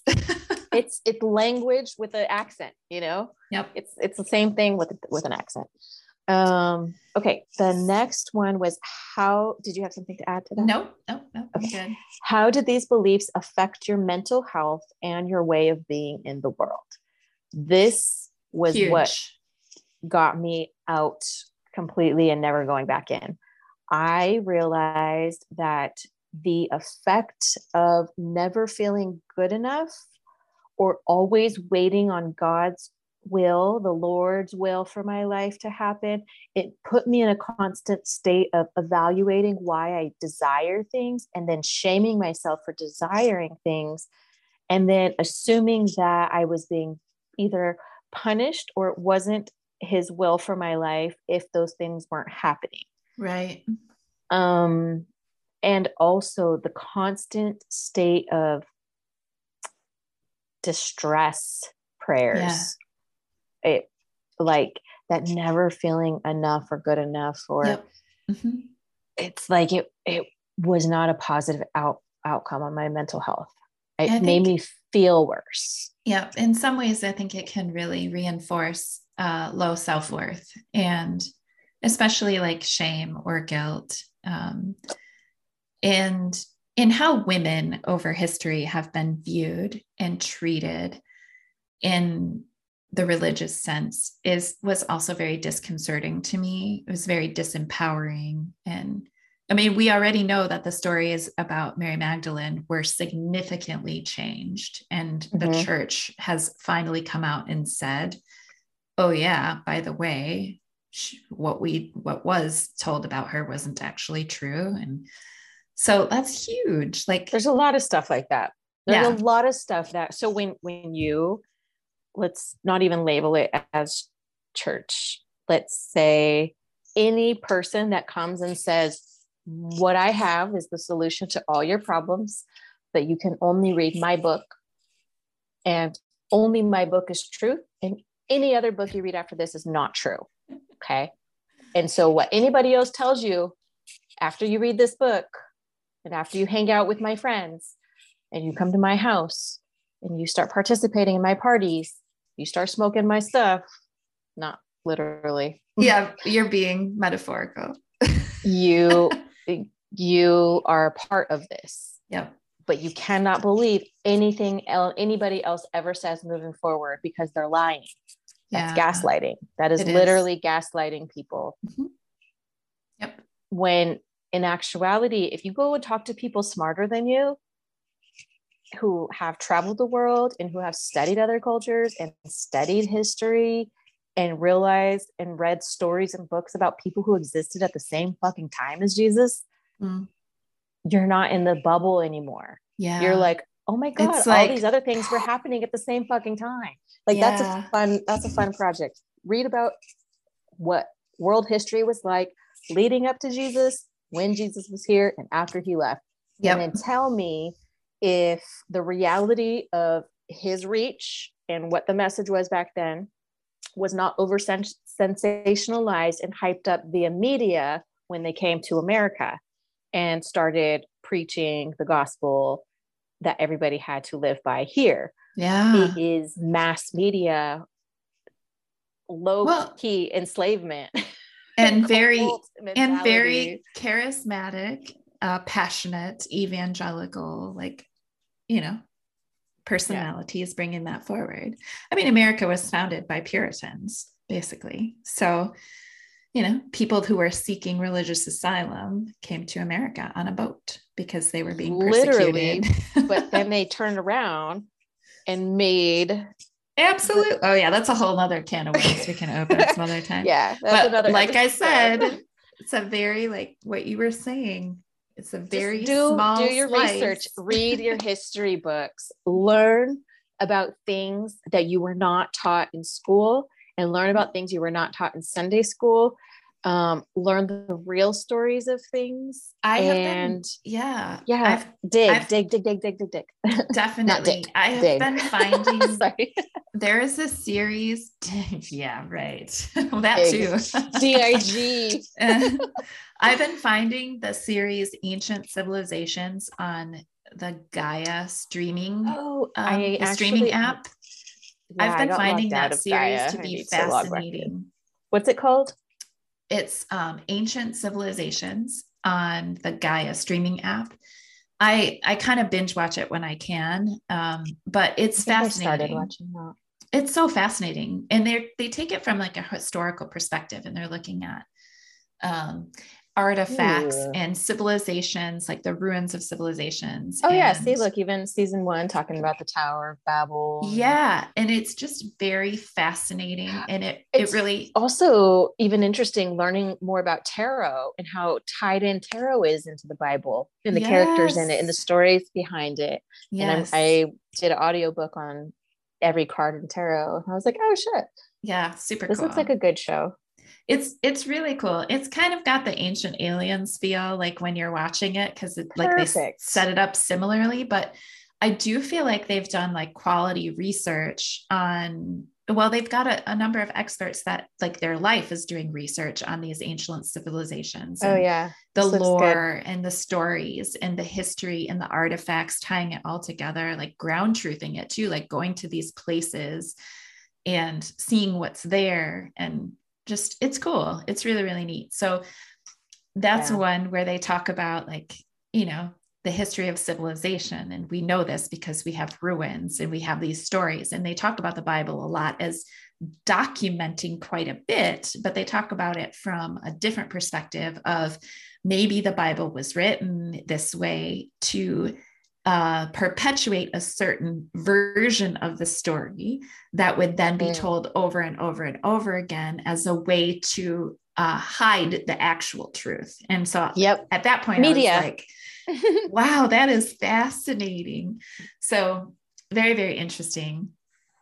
Um, very. Yeah. Um, what that else? was the last question. No, that was the last question on our list. So it was more so just like looking into the past to see what current what current beliefs do you hold today that started when you were younger that you mm-hmm. maybe weren't a weren't aware were just you were born into because that's the family you're born into and the community you were thrown into? Yeah um so and then questioning those beliefs and who taught me? Do i believe this? Holding and examining these truths how they feel in your body how they feel in your gut your intuition. Mm-hmm. um when you come across these things that you no longer agree with or feel resonate within you um it, you don't have to make decisions about how you feel about things it doesn't have to be black or white or or contrast polarity you can mm-hmm. actually just like give yourself some space you don't have to have firm rooted feelings and opinions about every single thing mm-hmm.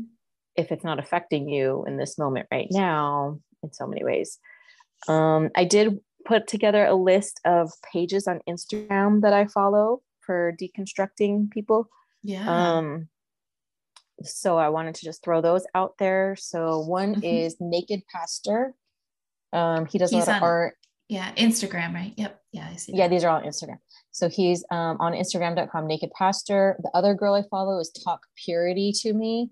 I love her videos. She's funny. And I think I follow her too yeah coming out of purity culture is really fucking fascinating because it's um if you are a identifying as a, a you know like oh god pure um i abstained and i you know if you signed the little purity agreement and wore your little saving yourself from marriage ring your purity ring like it's so interesting to reprogram your beliefs about purity and sexuality. Yeah. And redefining roles and like meeting people who have all kinds of different beliefs in sexuality, sensuality, partnership, and how at the end of the day, it really doesn't fucking matter because it doesn't affect you.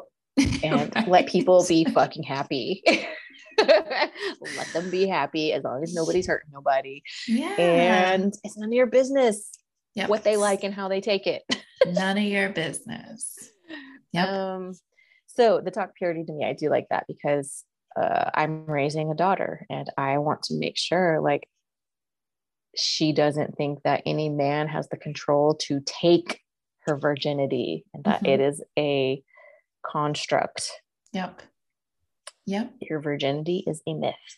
Um, the other one is deconstructing purity culture. So again, another one. Uh, one that I that she posts a lot is deconstruction girl, and then there's one called deconstruct underscore everything. Um, there's one that loud deconstructing that loud, that loud deconstructing decon- one. Deconstructing one. There we go. That loud deconstructing one.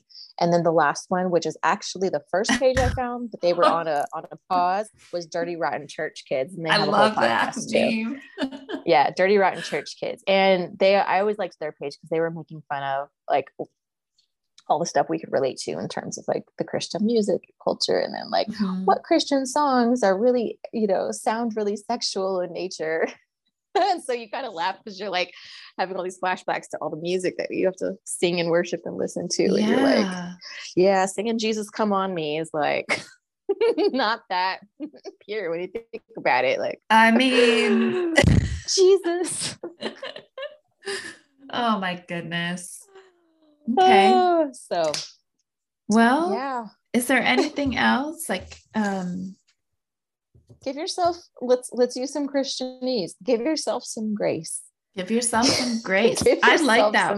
grace. i like that word. And allow you don't have to have it figured out. You don't have to have a new set of rules mm-hmm. to abide by to and be curious. Be curious and open like you know ask for the truth to be revealed to you whatever that means Dude, like, find your religion. If your religion is love if your religion is music, if you are a creator, that is a religious, spiritual experience. Mm-hmm. If you are making pottery, whatever it is you want to do, if you get lost in painting, like that is a spiritual experience.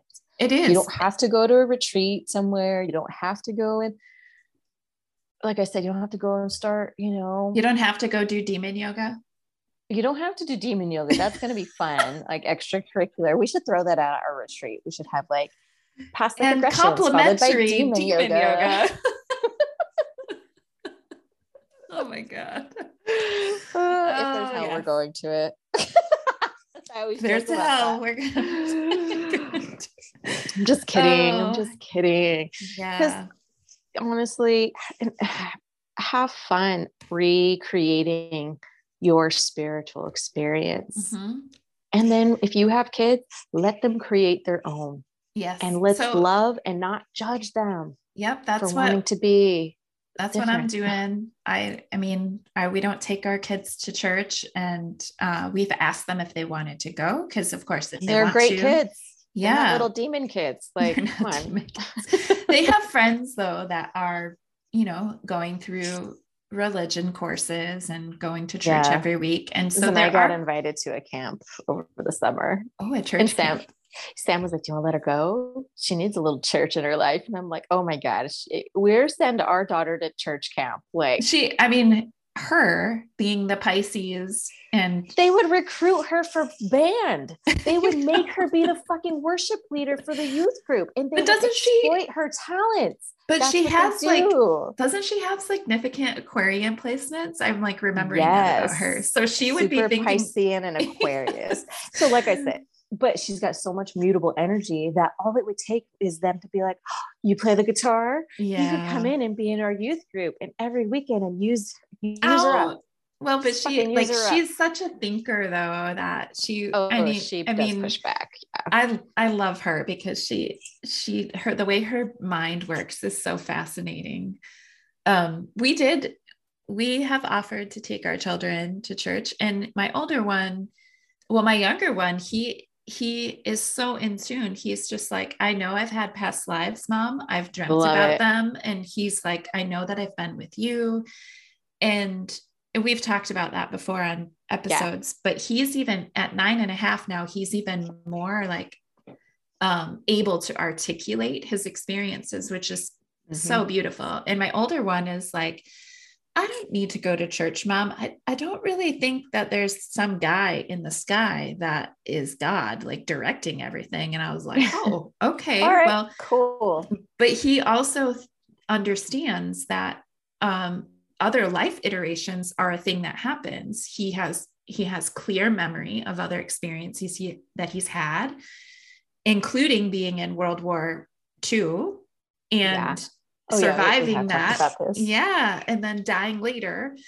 And so it's just, you know, it's it's just interesting. We do talk about, you know, there are these things that people believe, and you get to find out what what feels good for you. And we're here to answer questions if you have them. And the only thing we can do is expose them to what the possibilities are and see what you know feels resonant for them but in no way would i be like no you can't go explore that because yeah oh, I, i've taken zanaya to church when we lived in Benicia and she went a couple times and yeah. she she asked like to go back a couple times but it it wasn't for the stuff she was learning about god she and Jesus. liked the cookies after and there was she? there was it was like really cool kids area and they had yeah. like you know, good playground and like it was mm-hmm. arts and crafts and totally. Um, so there's great things. There are. I'm not going to force my kids. Like, right. If, if Ezra wants me to take him, but Ezra's my other intuitive one.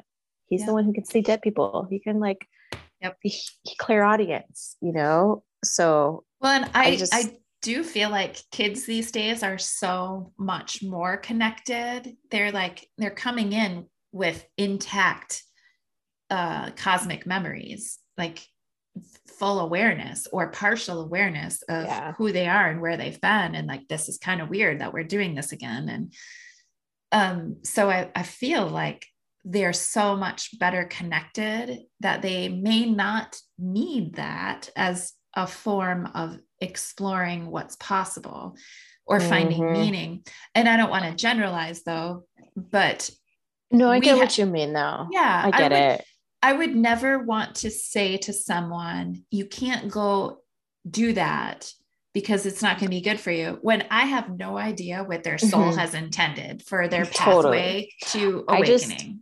I just know that after talking to their dad and knowing who my kids are, my kids have so much self confidence. They're not going to see a, a, need for church because yeah. they don't feel broken.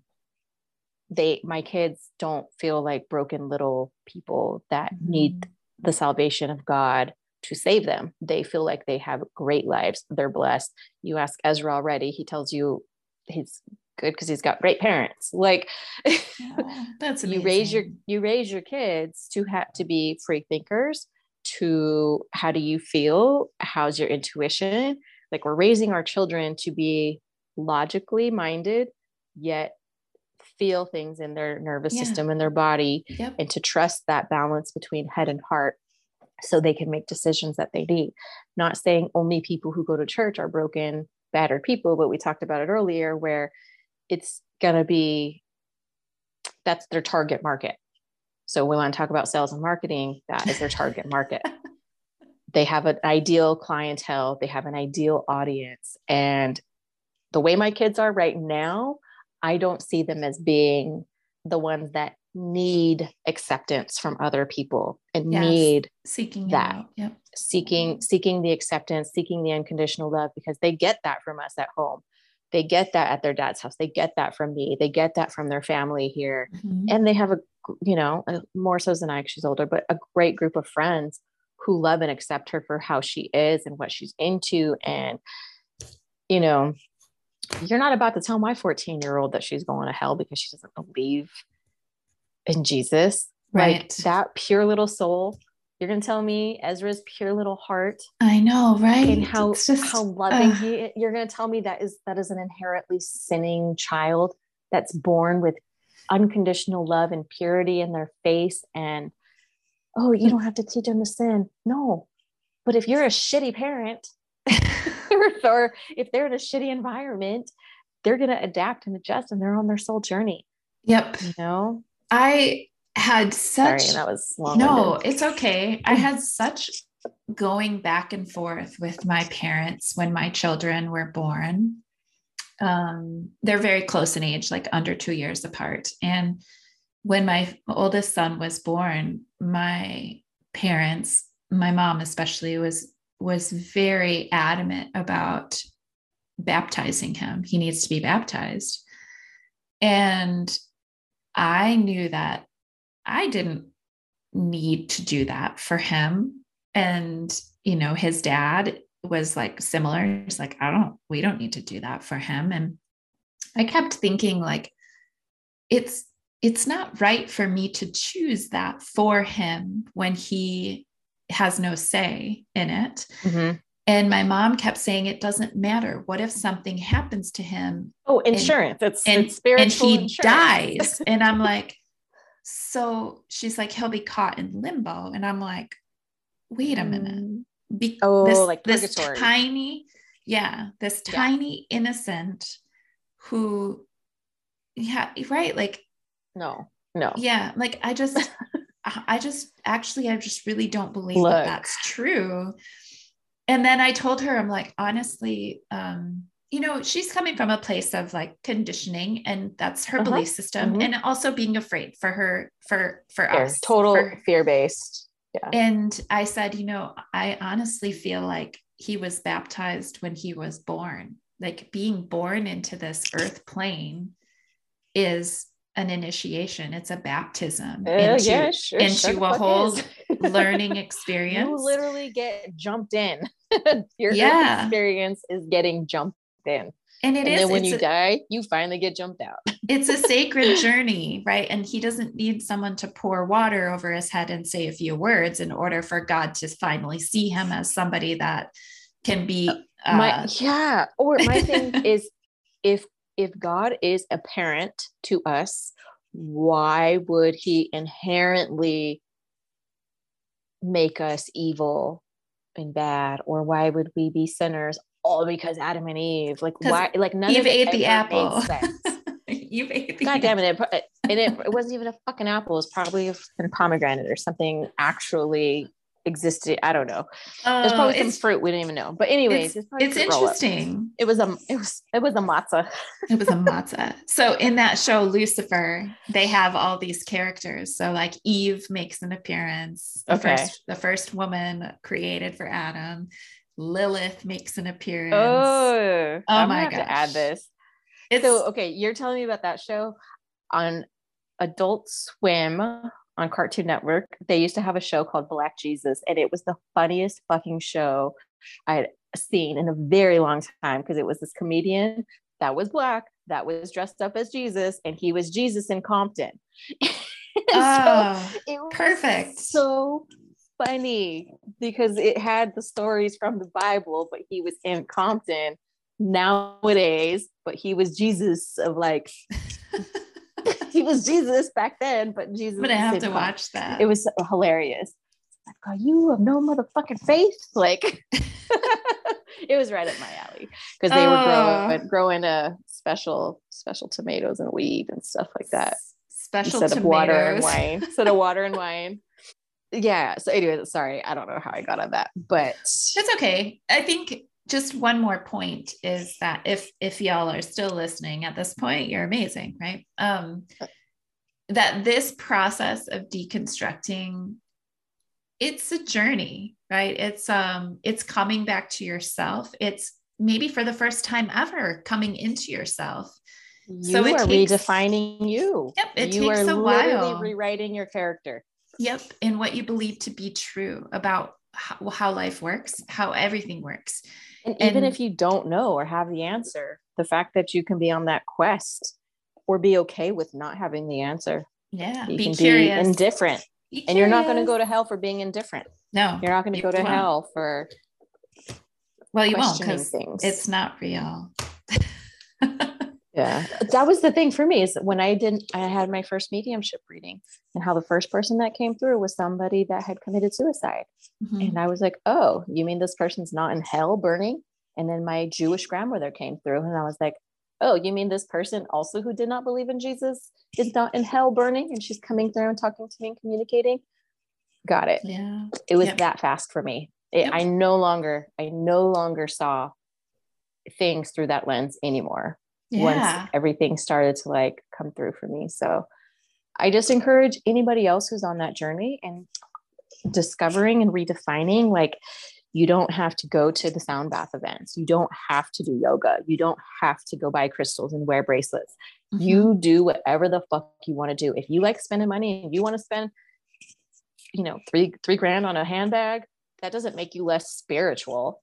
Like it means you like nice shit. It's fine. Like don't let anybody shame you.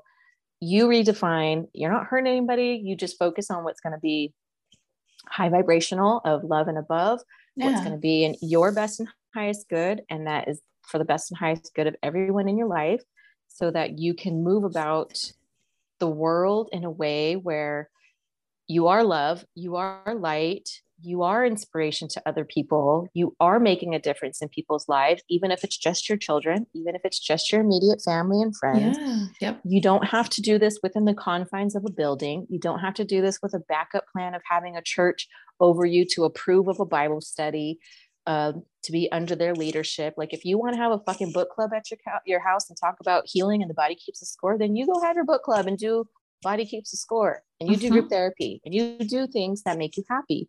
So you don't need anyone else. You don't need anyone else. This is you. This is your personal human experience. So you save yourself. Make it. Yep. Save s- yourself. You make your save life. yourself. Right. You write in your character. Mhm. This is you creating your character and creating the storyline of your life. So how do you want the next half of your life to go? Yeah. And don't forget to ask your guidance team for help because Yeah. They are very present and can help you with all these questions too as you're moving through it. And was one last thing to iterate, reiterate is um, the reminder that whatever you're choosing, are you choosing from love or are you choosing from fear? And that seems Mhm. to be a consistent message that I get through regressions and just through own, my own meditation. Like, how can I choose from a place of love versus fear? And so that seems to be a pretty good way of living life from what I can see. But mm, beautiful. Right. Today was yeah. this was good. This was a good and I think this will help people understand where we come from as well. Mm-hmm. So that when working with us, you know, not just listening, but people who truly hire us out and work with us, they know yeah. we're at a very a point in our lives where we can truly say we're open and yeah. not judgmental of rules and the things that you must do you know? Yeah. The, the ritualistic parts of that's a drag. Dude be free. If you want church today go sit outside in the, under the sun and let the sun speak to you you know? And you know have lunch you, with a friend. If you've that's yeah.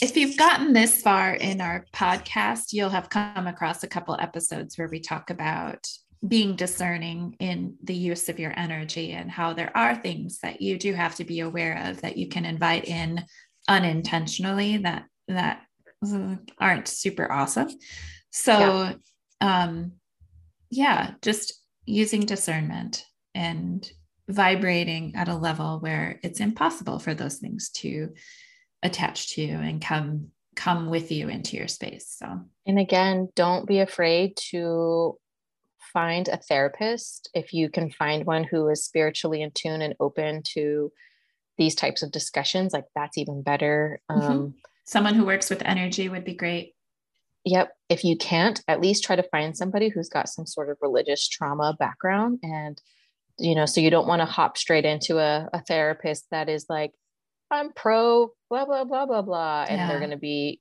yep. proselytizing their beliefs onto you or shaming you for backsliding or whatever. Like, so just using discernment that way. So therapy is okay. Um, you could always feel free to message or email us. Mm-hmm. Uh, if you have any questions, if you yeah. were on Instagram, Souls and Stardust podcast, or at Mayo Baclini, at Gratitude Maven. Yep. Uh, we always look forward to your questions. Um, I love hearing your stories and your synchronicities. And yeah. I love it when you share everything with us about like what happened after you listen to an episode like that that's the kind of stuff that gets me excited for what we do uh, is when we get feedback because then i know we're not just speaking out into the void people are actually listening yeah taking, so taking cool. things into heart. Yep. Um we are sold out. I believe i have maybe like one deck left but i'm probably gonna put it to one of my our retailers in person. Um, but sold out of your girlfriend's no bullshit love oracle um, if you want to book any readings with us, either um, recorded, virtual, or if you are in Wisconsin and want energy work done, you can go see yes. Shannon. If mm-hmm. you are in Vegas or the San Francisco Bay Area, um, I do group readings and or tarot parties or mediumship parties or um, so whatever you need to help facilitate your healing we got you covered. Uh, we are your intuitive friends. You know, we're here. We're here to let you know that you're not alone in this. Yes. So. Yep.